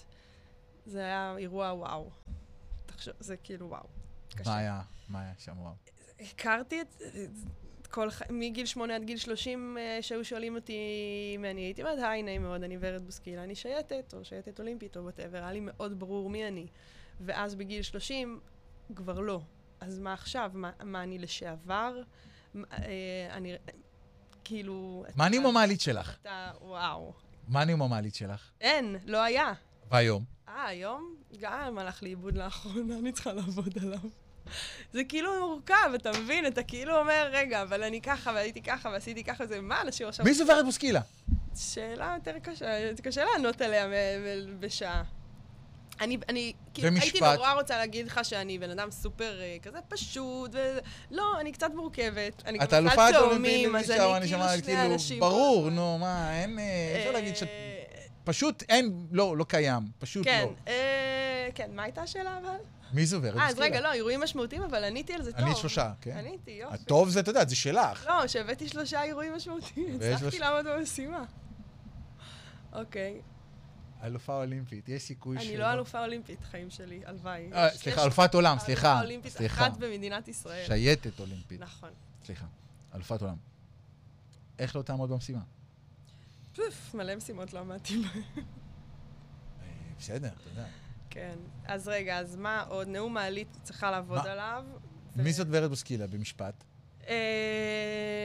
שייטת אולימפית, אימא של שחר, יועצת בתחום של מוגנות. אה, היום אני גם סופרת, אפשר לומר, הספר שלי אותו יוצא. וואלה. כן. מרצה, כזה. דרך אגב, יש לנו את אותו כותב, זה שעזר לי לכתוב את הרצאה, עזר גם לך לכתוב את הרצאה? אותו אחד? בקונסטלה, בגלגול הראשון שלה. וואלה. כן. איזה איש. טוב, וואה. אייל כן. אייל אין עליו. מקסים, מקסים, מקסים. מה הרגע? בגלגול הראשון שלה, כן. עבדנו הרבה ביחד. מה הרגע הכי מרכזי בחיים שלך? הרגע הכי מרכזי?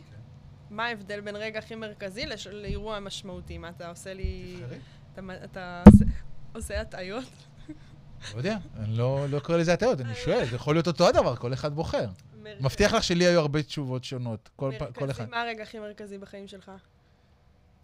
מה הרגע הכי מרכזי בחיים שלי? אה, יש לי. אה, הנה, בבקשה. ראית? רגע, יש לי, אני כבר חוזרת, כשהתגרשתי. בבקשה. ראית? גם אולי בין השלושת הרגעים משמעותיים. גם החתונה לא הייתה בין הרגעים משמעותיים. חתונה נו באמת. זה לא משמעותי בעיניי. בעינייך? האירוע הוא לא משמעותי בעיניי, הזוגיות ודאי הייתה משמעותית, בגלל זה אני מביאה אותה כאירוע מרכזי. היא אמנם כשהיא הסתיימה, כשהיא הסתיימה. אבל זה לא משנה, עדיין זו הייתה תקופה מאוד משמעותית וטובה, ואני מודה עליה כל הזמן, אבל הבחירה שלי בלסיים אותה דווקא, וזאת למרות שהיא לא הייתה גרועה, הייתה לי זוגיות אחלה, אבל פשוט רציתי יותר. וזה היה מאוד אמיץ ב- לעשות את הצעד שעשיתי. אה, לצאת גם, שוב, ללא נדע, לא לאיזה משהו שאני, אה, שברור לי לאן זה הולך. אבל אה, זה היה החלטה בשביל עצמי כזה, שאני, שאני יודעת שזו לא הזוגיות שאני אני רוצה יותר. מה את רוצה? אה, אני חושבת שקודם כל היא התאימה למי שהייתי לפני שפרשתי. מה את רוצה היום? רקע, התשובה יותר איזה. יותר, הזוגיות יותר הקודמת שלי, שהייתה מאוד משמעותית וטובה, התאימה למי שהייתי אז. לפני הפרישה. וככל שעבר הזמן מהפרישה, אני חושבת שעברתי איזשהו תהליך של התפתחות כאישה בעיקר, אה, ולהכיר את עצמי ולשאול שאלות שבחיים לא הייתי שואלת, כמו מה אני רוצה, מה אני זקוקה, למה אני צריכה. והיום אני מבינה שהבן זוג שאמור להיות מולי צריך להיות הרבה יותר דומיננטי. אה, כאישה אה, דומיננטית, רוב חיי שמעתי ה... תמיד אמרו לי, את מאוד דומיננטית ואת חזקה, את צריכה מישהו ש... שייתן לזה מקום, מישהו שיחיל את זה, אני חולה להכיל את זה. אני צריכה מישהו שישים לי גבולות, אני צריכה מישהו ש... שיהיה מספיק חזק. צריכה או רוצה? ו... רוצה. רוצה. חד משמעית רוצה. ושתהיה דינמיקה כזאת, שכל הזמן תהיה תנועה ו... ותאפשר לנו גם להתפתח, ולא בזוגיות הקודמת שלי, זה היה בעיקר my way. Uh, בגלל שאני בן אדם דומיננטי, ובגלל שאני חזק, והייתי מישהו שמאוד הכיל אותי, ומדהים, והיה לנו אחלה זוגיות סופר נוחה, וזה לא היה ריבים, ולא היה... אבל זה עם הזמן לא הספיק. זה, זה היה פלט ליין, אני לא טוב לי פלט ליין. כאילו... עכשיו, אני לא... אני חושבת שהרבה שנים גם קצת או התנצלתי, או חששתי מהמקום הזה, כאילו, מה את עכשיו, החיים זה לא לונה פארק, וכל האנשים, מה את צריכה מישהו משוגע, ו... תנוחי, לא, צריכה מישהו משוגע, ולא, לא נפק, הכל טוב, אני גם בן אדם רציני, הכל בסדר, ואני אימא אחראית ומשכילה, הכל טוב. אני רוצה להיות, להתרגש וכאילו לעוף, והכל טוב. מה זה אומר? זה אומר שאני צריכה בן אדם שהוא הרבה יותר. צריכה או רוצה? די כבר עם ההבחנות האלה. מה לעשות? זה כי זה הבדל. רוצה. רוצה. כן. לא, גם צריכה, אני חושבת שגם וגם. למה אנחנו... כי יש הבדל. לא, אז אני חושבת ש, שגם וגם. אני, צריך, אני צריכה, כאילו, זה מה שנכון לי, ואני גם רוצה, כי אני יודעת היום שזה מה שנכון לי. ואני מצאתי את עצמי כבר בשנים האחרונות מנסה דברים שהם אחרים, ומבינה שזה פחות נכון לי. אוקיי, okay, ואז יש לך כבר, מי הדמות הדומיננטית היום בחיים שלך? הבת שלי. כי? כי כאילו היא מרכזית, הרבה דברים קורים סביבה, או בהקשר שכאילו, אתה יודע, גם בנסיעה להישרדות. הדבר הכי משמעותי שהיה בהכנה זו היה אי, איך לעזוב ילדה בת חמש לחמישים ימים כשאת גרושה. איך עושים את זה? עם קודם כל תמיכה אינסופית מהבן זוג, או בן זוג לשעבר במקרה הזה, והבנה שיש לה אבא שהוא כזה משמעותי וטוב ומדהים, וחלק מהחיים שלה, שזה לא היה איזשהו שינוי דרסטי. זה לא, לא היה יותר מדי אבא בתמונה, ואז אה, פשוט כזה התהפכנו. אה, לחמישים יום. לחמישים יום. אה, דבר שני, שרתי לה, עשיתי לה חמישים מתנות. לכל יום שלא הייתי, הייתה לה מתנה ומכתב. אז היא חוותה אותי כל יום באיזשהו משהו אחר, והייתה לה, אחד, אחת המתנות היה, הייתה מחברת, שהייתה כותבת לי כל הזמן כזה מה עובר עליה. השארתי לה סרטונים שאני מקריאה לה ספרים, מאוד עירבתי אותה בתהליך. היא בחרה איזה ספרים אני מקריאה לה. וברכות וכל מיני דברים שאם יש לה יום קשה, וכאילו נורא עירבתי אותה בתהליך, וחיברתי אותה לזה, והיא, והיא עברה את זה כמו גדולה. ממש. אני פחות. אבל היא הייתה... הייתי בשעת דברים אחרת. כן, היא הייתה אחלה. אוקיי. עם אלו מחירים, נאלץ להתמודד בעקבות השינויים והאתגרים שעברת בחיים שלך. עם אלו... מחירים. מחירים. נאלץ להתמודד. נגיד, דיברנו על הגירושים, אז אני חושבת שאחד המחירים זה... שאני לא יודעת, אגב, אם זה מחיר שלא הייתי משלבת, הייתי נשארת בתוך הזוגיות, אבל אני חושבת שיש איזשהו מחיר של בדידות, מסוימת, ברגעים, בכל מיני צמתים של קבלת החלטות, או סתם ההתלבטות להישרדות, או הקושי סביב הנסיעה, הקושי ברמה של הפחדים של לעזוב את שחר הבת שלי וזה וזה. אז אם הייתי בזוגיות, אני חושבת שהיה לי יותר קל להכיל או להתמודד. כנ"ל בשינוי שעשיתי עכשיו בקריירה. כשאתה נמצא בזוגיות, אז המקומות האלה הם יותר קלים. בעוד שאני, המחיר שלי זה לשאת הכל על גבי לבד תמיד. עד ש... ועם מי היום את מתייעצת לקבלת החלטות? תלוי איזה החלטה באיזה תחום. תמיד, אם זה אחותי והחברות הכי טובות שלי, כמעט בכל החלטה היו מעורבות, גם ההורים שלי בהחלטות מסוימות, דברים שהם לא ילחיצו אותם יותר מדי. והגרוש שלי, גם בטח בהישרדות, בטח בדברים שהם משמעותיים. שקשורים לשחר. לא, לא, גם, גם לא. אישיים. אנחנו בקשר מאוד מאוד טוב, ולנסוע, כן או לא לנסוע להישרדות, זה משהו שהוא עלה, אני חושבת, הוא היה בין הראשונים שהתייעדתי, כאילו, הוא גם מכיר אותי, הוא גם... אוקיי. מה הייתה הנקודה שבה את הבנת שוורד בוסקילה השתנתה? וואו. בתהליך של הגירושים, אבל נגיד לפני... זה קטע, כי לא היה סממנים, אצלי הגירושים היו מאוד מאוד מהירים, ואנשים מהצד היו בטוחים שהשתגעתי, ממש. גם הגירוש שלי, כאילו, היו בטוחים שאני, שאני עובר עליי איזה... כי זה היה, הכל היה בסדר, הכל היה בסדר, סוג של... הכל היה בסדר, ואז שומע, יש בעיה, בדצמבר, ינואר הלכנו לטיפול זוגי, מרץ היה מחוץ לבית, מאי ברבנות. זה היה כאילו מאוד מאוד מהיר, אני, אז הרבה... כאילו היו בהלם, וגם הכל היה נראה סבבה. אני ביני לבין עצמי הבנתי שיש איזשהו תהליך אבולוציוני יותר, של, שאני משתנה ככל שעובר הזמן מה, מהפרישה שלי מהספורט, ו, ובאותו זמן, שזה ממש שנה, שנתיים לפני הגירושים, אני מתחילה להבין שאני משתנה.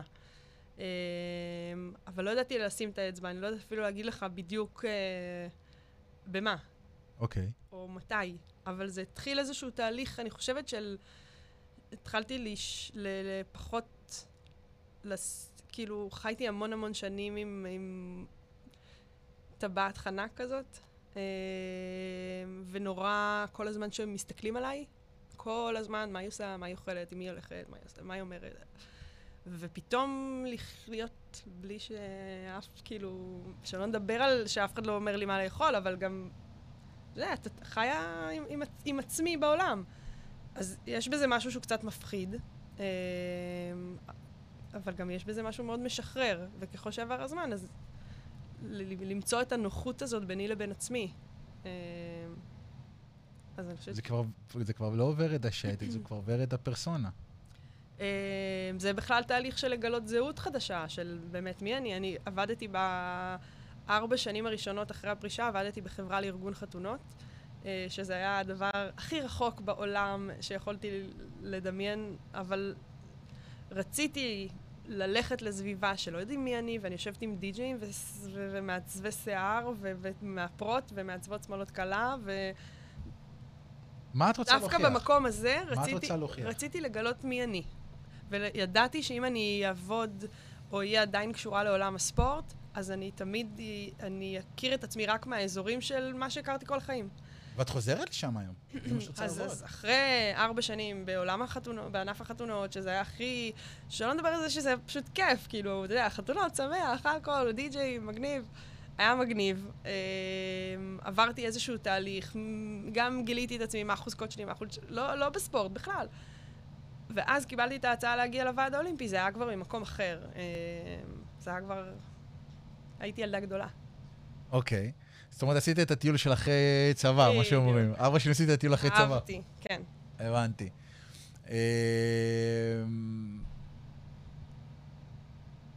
מה האירוע הכי מרכזי אצלך בחיים? עצרתי אותך מקודם בשאלה. הכי הכי מרכזי?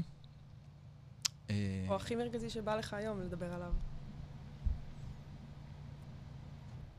היום, המעבר הדירה. דירה עם, עם הבת זוג שלי בשלוש שנים האחרונות, פרק ב', הדירה המשותפת, תחת קורת גג אחת. יאללה, לחבר ילדים כן. של שני הצדדים. כן. פחד אלוהים. אה, אני לא יודע אם לקרוא לזה פחד, אני יודע להגיד שזה... אני מנסה לא לקרוא לזה משימה, כי אני בדיוק משימתי, ומצד שני אני גם, את יודעת, אני לומד לאכול את זה. לא להכיל את זה, לאכול את זה.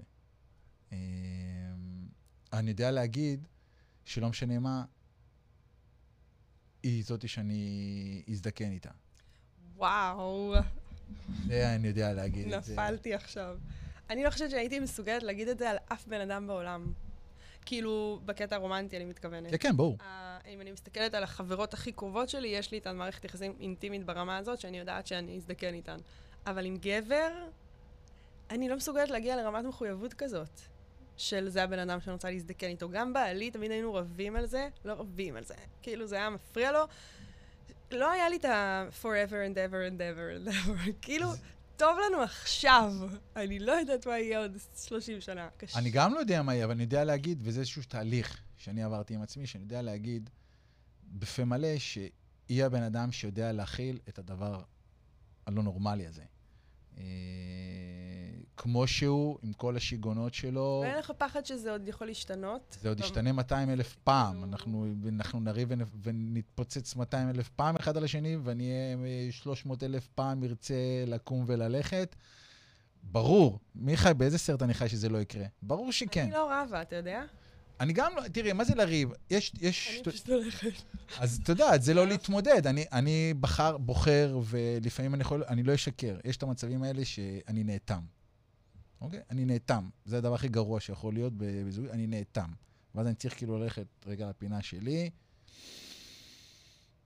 רגע, יום, שנייה, ואז אפשר. היום אני לומד לקצר את הטווח, כי הצד השני, עכשיו בוא נדבר, עכשיו נציף, אנחנו לא הולכים לישון במריבה.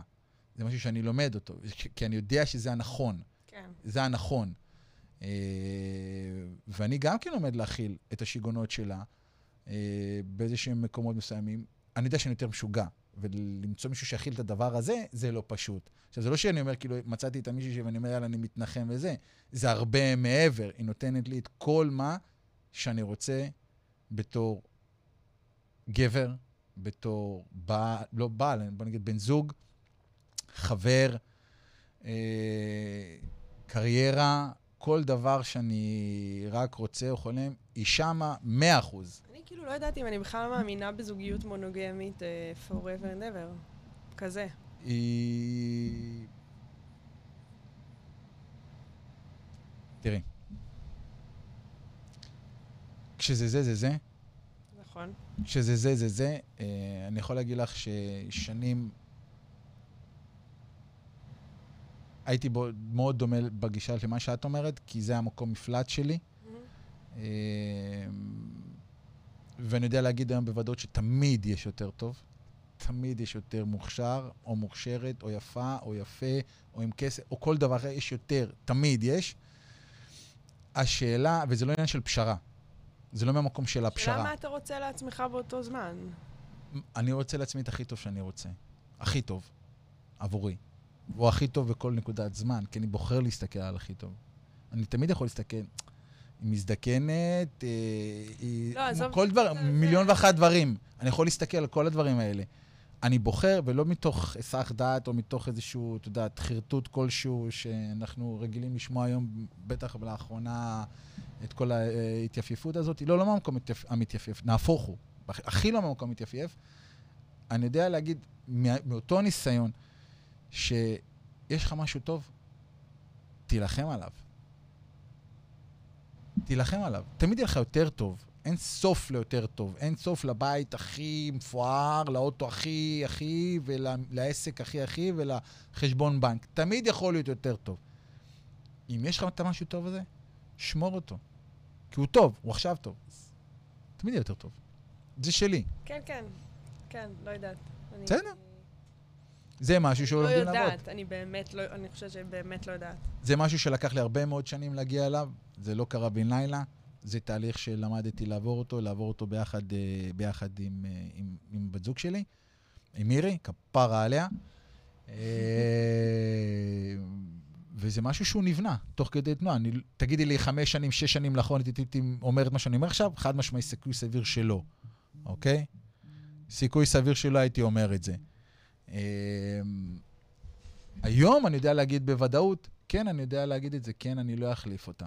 ויש, ואני אומר לך, אנחנו רבים. פה, שאותי דולבלי, שבוע שעבר היה פיצוצים, כאילו, אין, זה לא עובר איזשהו ככה שקט, ויש לנו איזשהו חבר משותף ש... לי ולה שעורך דין שהייתה צריכה את החתימה שלו לאיזשהו משהו, ואז הוא אומר לה, תגידי מירי, זה באמת הפייסבוק הזה שאתם מעלים כל פעם את התמונות הלוי דווי שלכם, או שזה חרטוט שלם? כי, אתה יודע, אתה מציג איזשהו משהו ש...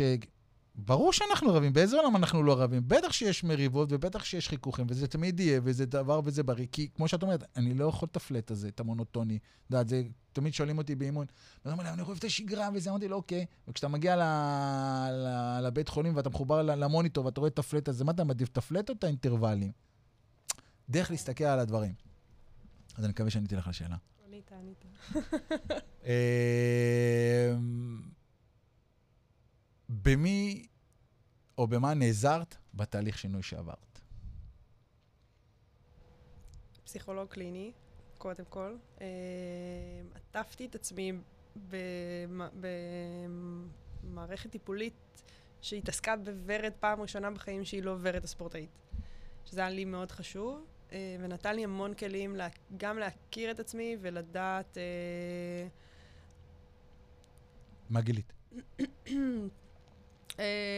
קבלת, דרך קבלת החלטות שלי, למשל, הקטע של ללכת ללמוד משפטים, שאמרת, כאילו, אז כזאת הייתי, הייתי מקבלת החלטות ממקום שמאוד אינטואיטיבי, וגם אהבתי את זה בעצמי. אבל למדתי גם לעצור ולהשתאות, ולהבין שאוקיי, את זה יש לי, וזו אלטרנטיבה, בואו ננסה לייצר אלטרנטיבות נוספות. ואז מהמקום הזה להחליט, ולא ללכת לברירת מחדל ש... שהייתי תמיד אינטואיטיבית הולכת.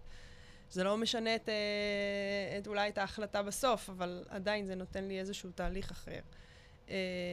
החלטות אפקטיביות ופחות אימפולסיביות, את מתכוונת? החלטות עם תהליך, ולא... הייתי מאוד אימפולסיבית, אבל שוב, זה כאילו תמיד עבד לי איכשהו. ברור, כי בגלל זה עבד, וזה היה. כן, אז כאילו לא רציתי גם לשנות או להסתכל על הדבר הזה, אבל גם גיליתי מקומות שזה עבד פחות טוב. ברור, גם זה קורה. ואז אילץ אותי להתבונן על הדבר. Um, אני חושבת שיש לי אישו מאוד מאוד גדול עם פגיעות, ויש לי, אני כאילו מאוד כנה ומאוד פתוחה, ובעיקר עם אנשים שאני פחות מכירה, ובאינטימיות אמיתית עמוקה יותר קשה לי להיות פגיעה, ומשהו שלדעתי מאוד uh, מתחבר כמובן ל, uh, לעולם הספורט. Uh, וזה איזשהו תהליך שאני עוברת עם עצמי כבר הרבה מאוד שנים, שאני גם משתפרת בו, אבל עדיין משתפרת לאט וגדול. וגם בהישרדות אני אגב רואה את זה מאוד. אני מאוד בולעת את הקשיים, ואני לא מפגינה אותם החוצה. Uh, ו- וזה מתקשר גם לכמה מקום אני נותנת למי שלידי, לעזור לי ולתמוך בי ולהיות שם. שאת רוצה את הגבר הדומיננטי שציב לך גבולות. כן. כמה מקום יהיה לו? כן, לא ברור. הצלחה, לא? לא, סתם, סתם, אני צוחק, אני צוחק. לא, אבל הקטע הזה של להיות במקום שהוא נזקק או רוצה או צריך את העזרה, או תמיכה, או whatever, אז זה מקום שהוא מאוד, כאילו, אני... ואני גם מטעה, מאוד. בלתי נסבלת. כאילו, לא ברור מה... מה זאת אומרת? אני, בגלל זה שאלת, אמרתי חיים מורכב, כי אני, אני, כאילו, אני ממזרה, אני, אני יודעת לעשות הוואנטות. כאילו, אני עובד, אני... שחקת אותה שלו, וזה כן, כאילו, אני... לא רוצה את המילים כרגע להסביר, אבל... אבל גיליתי... מניפולטיבית? כן, כן, מניפולטיבית, וואי, הלוואי והייתי מניפולטיבית, כאילו, הישרדות ווייז, הלוואי, הייתי הכי תמימה בעולם, ו... ו- וכאילו באתי הכי ברצון טוב וזה, אבל אני מניפולטיבית בכל מה שקשור ל- ל- ל- להתקרב אליי. ברור. את משמיעה את מה שרוצים לשמוע ולא את מה ש... רוב הזמן. לוקח זמן, באמת, זמן ארוך, והבנה והתמדה, עד שחודרים כמה שכבות. אבל יש לא מעט שכבות. כי? לא יודעת, ככה גדלתי, כאילו... כי מה יגלו? כי מה יגלו? אה, מה יגלו? לא, אני נסיכה. לא יגלו, אין שום דבר. אבל לי, אני רגילה כזה נורא לסחוב את כולם, ולהיות חזקה עבור כולם, ובטח בטח עם עצמי אני מאוד עצמאית, וכאילו לא זקוקה לרוב. ולקח לי הרבה מאוד שנים לדעת איך לי, כאילו, להתנהל עם הדבר הזה בחיים. ואז אחרי שאת... במקום הזה שאני כן רוצה. ואז כשאת מורידה את כל השכבות, מה מגלים? מי זו ורד? אני סופר עדינה, נראה לי. כאילו, ממש. אוקיי, ומה עוד? רגישה. מה עוד? לא יודעת, אני צריכה לתת עכשיו רשימת תכונות. לא? מי זו ורד? מי זו ורד שמתחת לכל המגננות האלה? לא יודעת, מי זה אסף? תן לי ואז... באמת את רוצה לדעת? כן. אמיתית? או שאת רוצה את זה כדי לקבל מחסן מילים? גם וגם.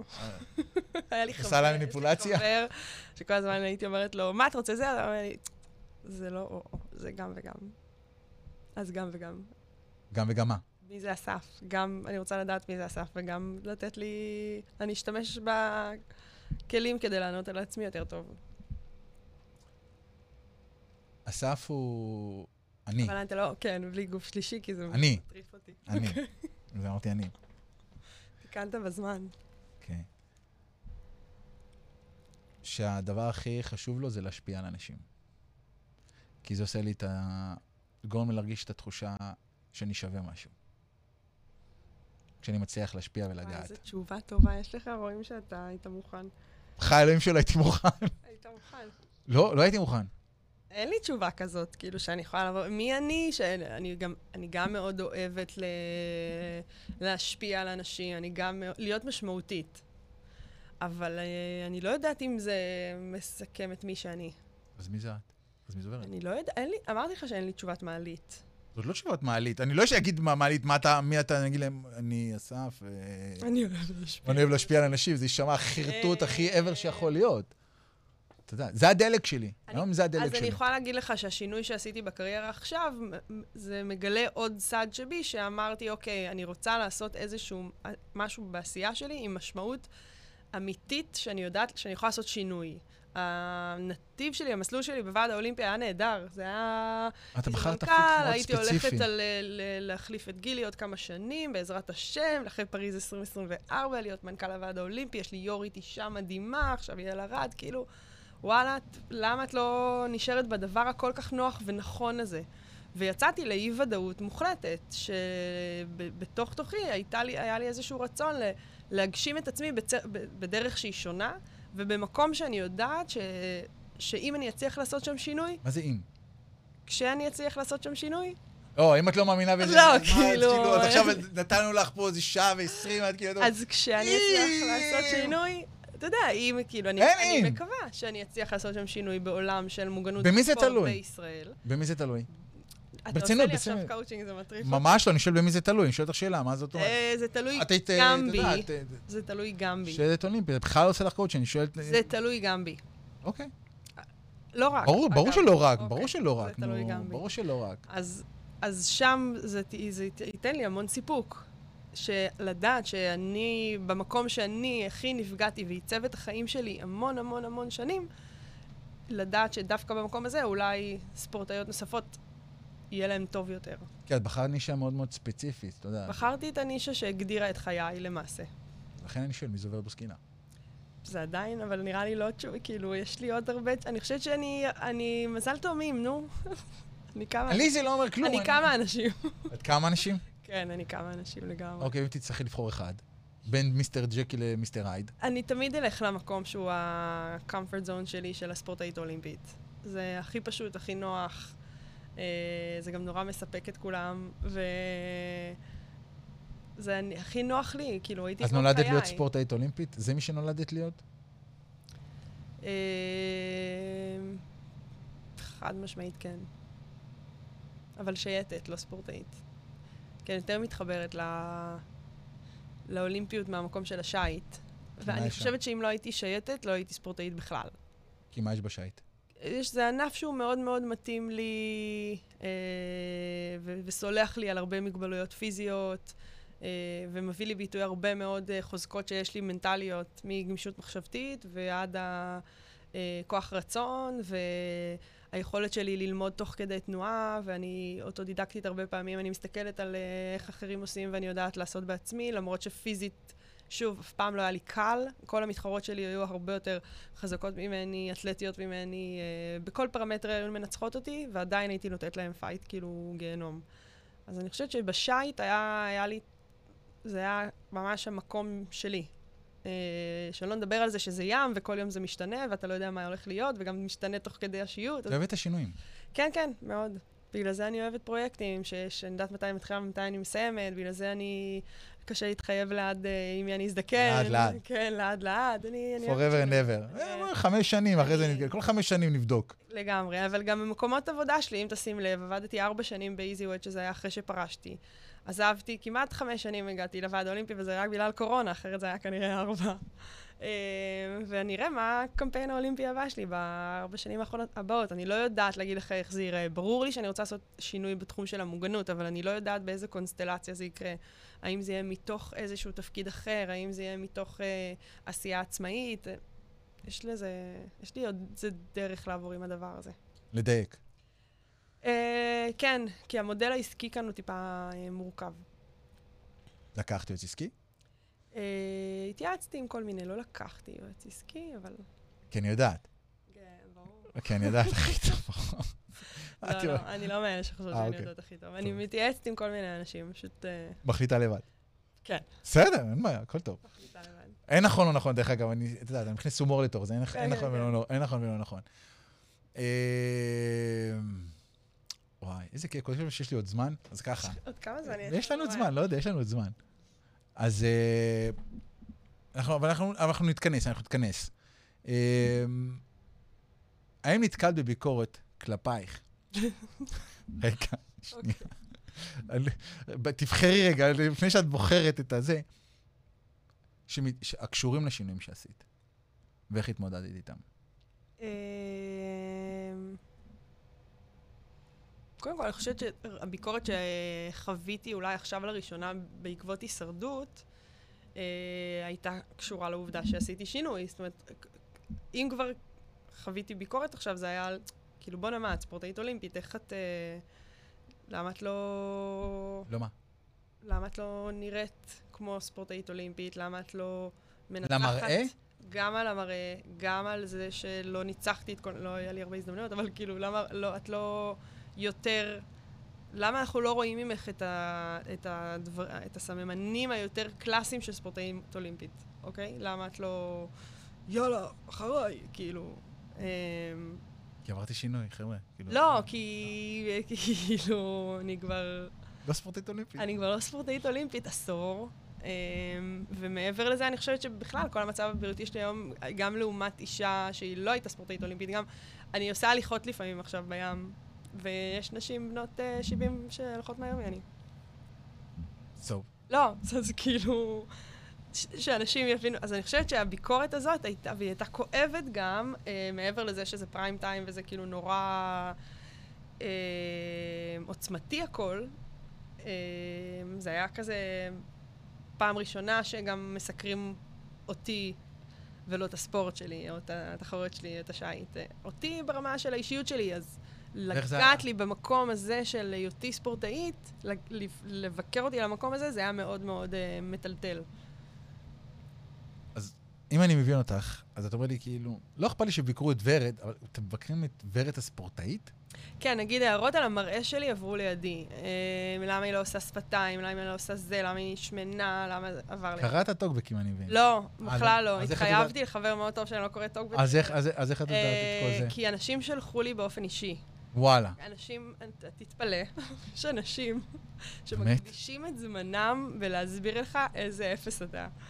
כן, אמנם באותה מידה והרבה יותר יש תגובות מאוד טובות וחיוביות. אני השארתי ערוץ אה, תקשורת פתוח אליי, כי בגלל החשיפה שלי של הפרעות אכילה, ובגלל החשיפה שדיברתי על הנושא של מוגנות, פנו אליי המון המון אה, נערות, אמהות של נערות, ילדות, גם שייטים גברים, ספורטאים גברים, אבל בעיקר נשים, מהמקום הזה של לקבל חיבוק ועידוד, ומי תודה שבזכותך הרשיתי לעצמי לאכול ארוחת ערב, ועד שיתוף עם מחלות, ושלא נדע. באמת, הרבה מאוד סיפורים מטורפים,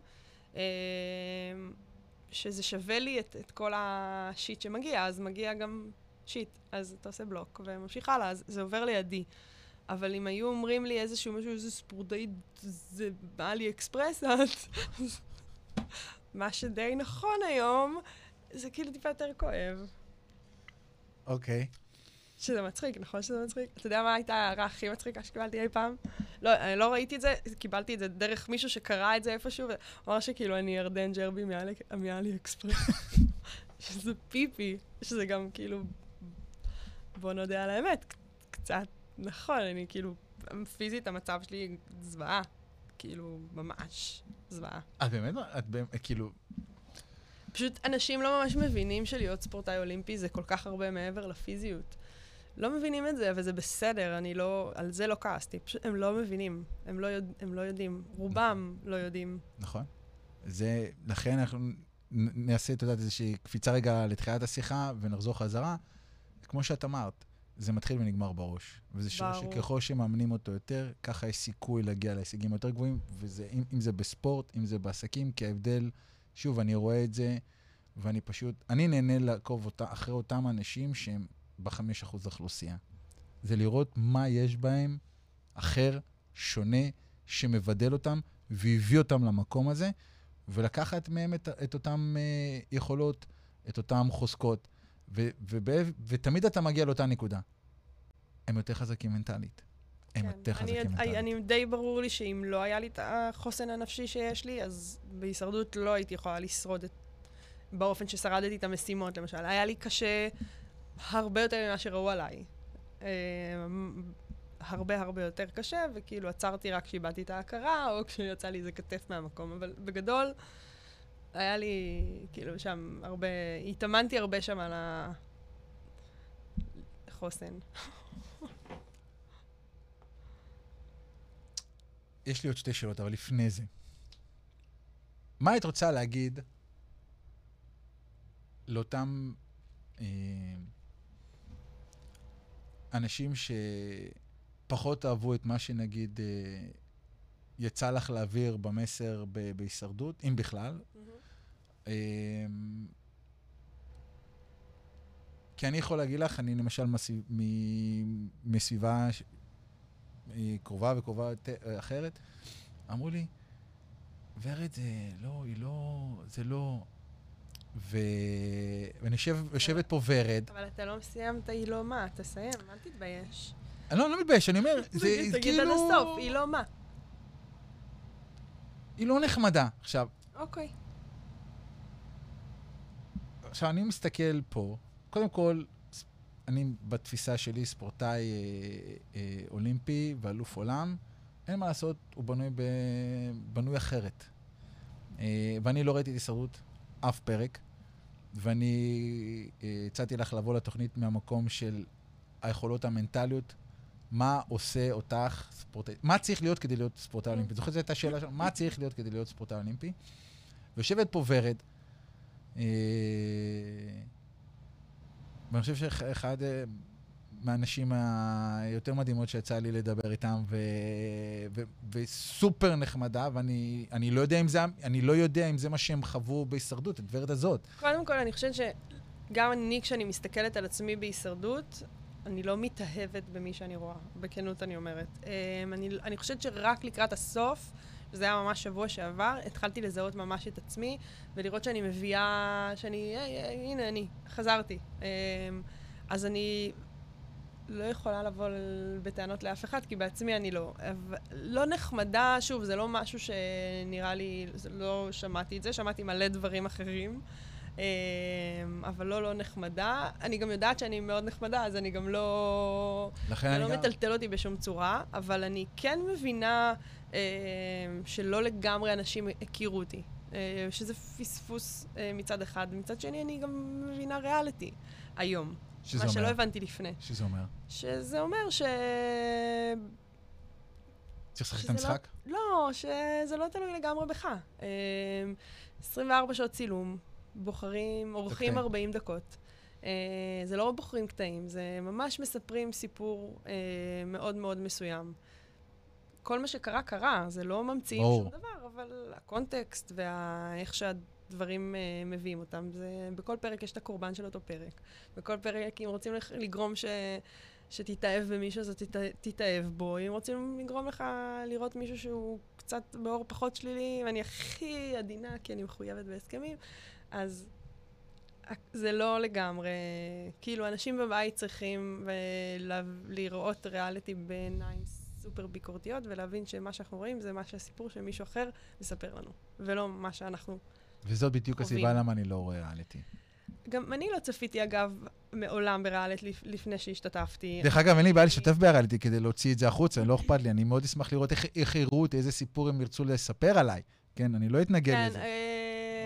אני חושבת שאני גם לא יודעת בעצמי מה בדיוק הסיפור שלי בהישרדות. אני כאילו לא נופלת על המשבצת של הספורטאית האולימפית שמגיעה, אני לא ארדן ג'רבי לצורך העניין, שהיא כאילו לא רואה בעיניים, טורפת במשימות, משהו שאף אחד לא ראה מעולם, כאילו איזה משהו כזה, שהוא מאוד מזוקק למודל של הספורטאית האולימפית. אני לא המצחיקה, אני לא, כאילו הלאה כזאת שהיא נורא נורא מצחיקה, אני לא הביץ' התחמנית כזאת שעושה כל היום אסטרטגיות, אז כאילו, אז מה את?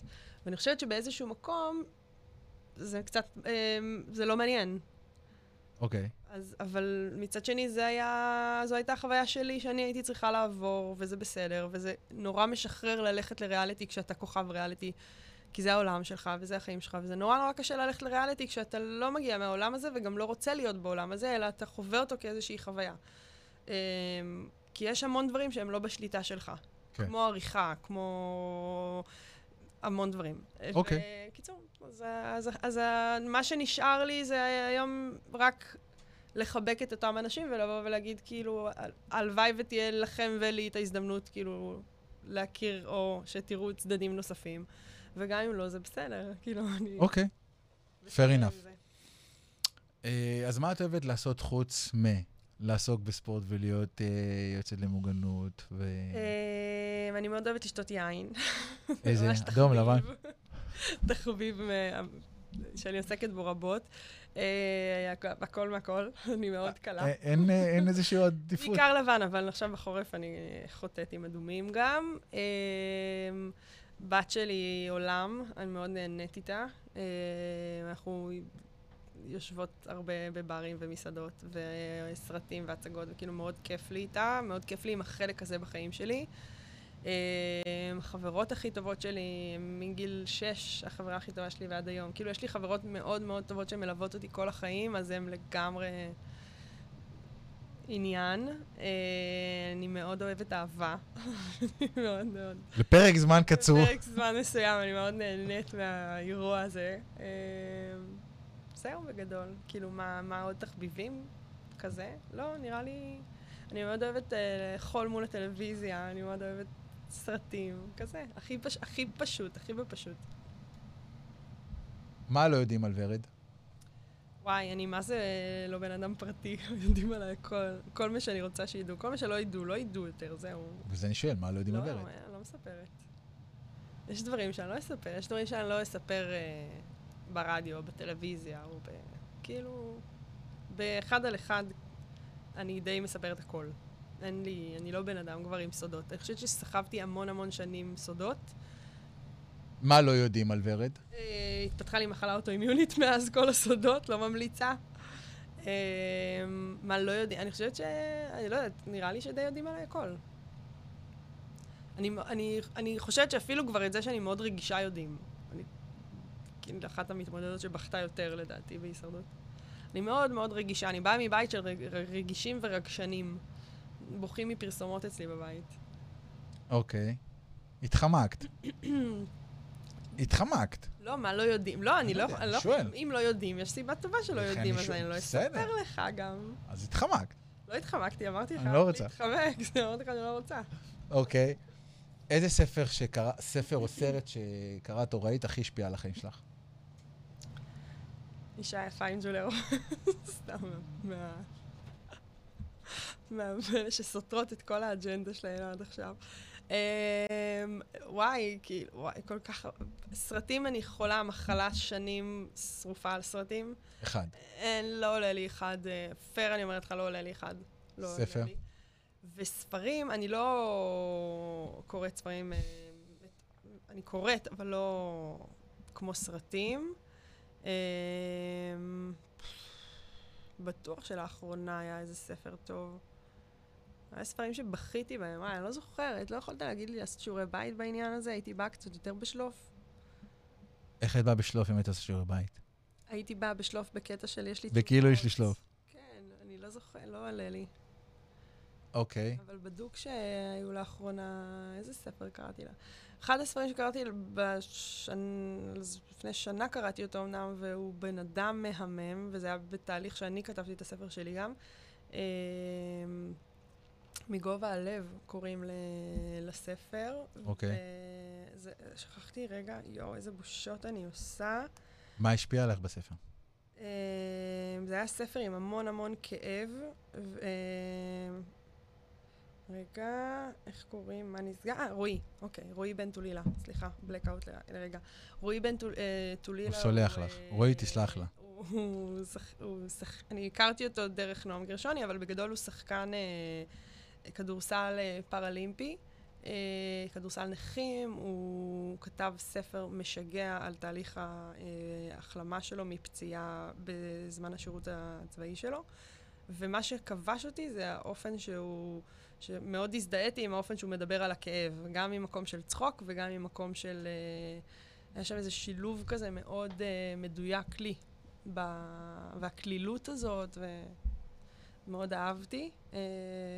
והוא היה בדיוק בזמן שאני כתבתי את הספר שלי, שעכשיו ממש עוד מעט יוצא, אז זה כזה פגש אותי במקום טוב, אחרי זה פגשתי את רועי, כאילו קראתי את הספר, אהבתי עליו, ואז פגשתי את רועי. הייתי חייבת לפגוש את הבן אדם שכתב כזה. אוקיי. ממליצה מאוד מאוד מאוד. מה היית רוצה שיזכרו מוורד כשיוצאת מחדר בפגישה? שאני בן אדם טוב. זה הכי חשוב לי. תסתכל עליי בעיניים כאלו של... של מה? זה קצת פאפי. תסתכל. לא, באמת, כאילו, הכי פשוט. לא... אם יש לי משהו ש... אם, אם מישהו, נגיד, יחשוב שאני לא בן אדם טוב, זה יהיה לי קשה. כאילו, שיח, ש, ש, שמישהו יחשוב שיש לי, נגיד, כוונות רעות או משהו כזה. לא יודעת, קשה לי עם זה. זה נראה לי מאוד, דבר מאוד רע להיות.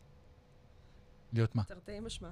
לא להיות בן אדם טוב, שיש לך, שיש לך כוונות שהן לא טהורות. זה לא משהו. אוקיי. מה היית רוצה להשאיר לשחר? וואו, שאלה טובה. מצליח לי, את אומרת, מצליח לי קצת. שאלה ממש יפה. היו לי זה כמה שאלות היפות. להשאיר לשחר, לעזור לה לגדל את הכנפיים של עצמה, כאילו בעיקר, אז להשאיר לה עצמאות, שתוכל להתמודד עם הכל בעולם הזה. בלי עזרה שלי או של אף אחד, כאילו...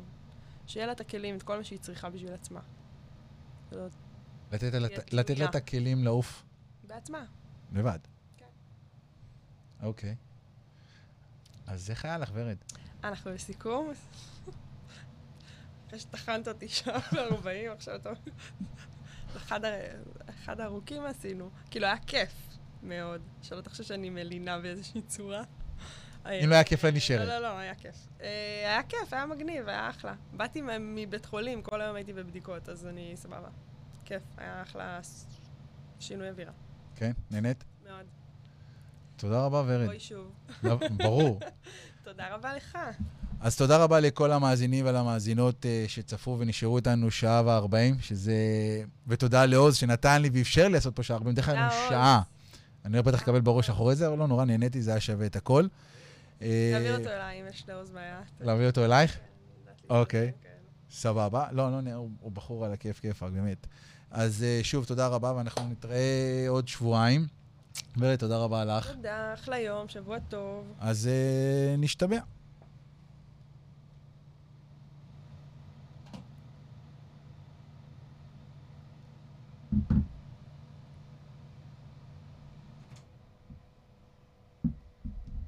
רגע, וכמובן לשים את השיר סיום. איזה שיר סיום שמת? הנה זה.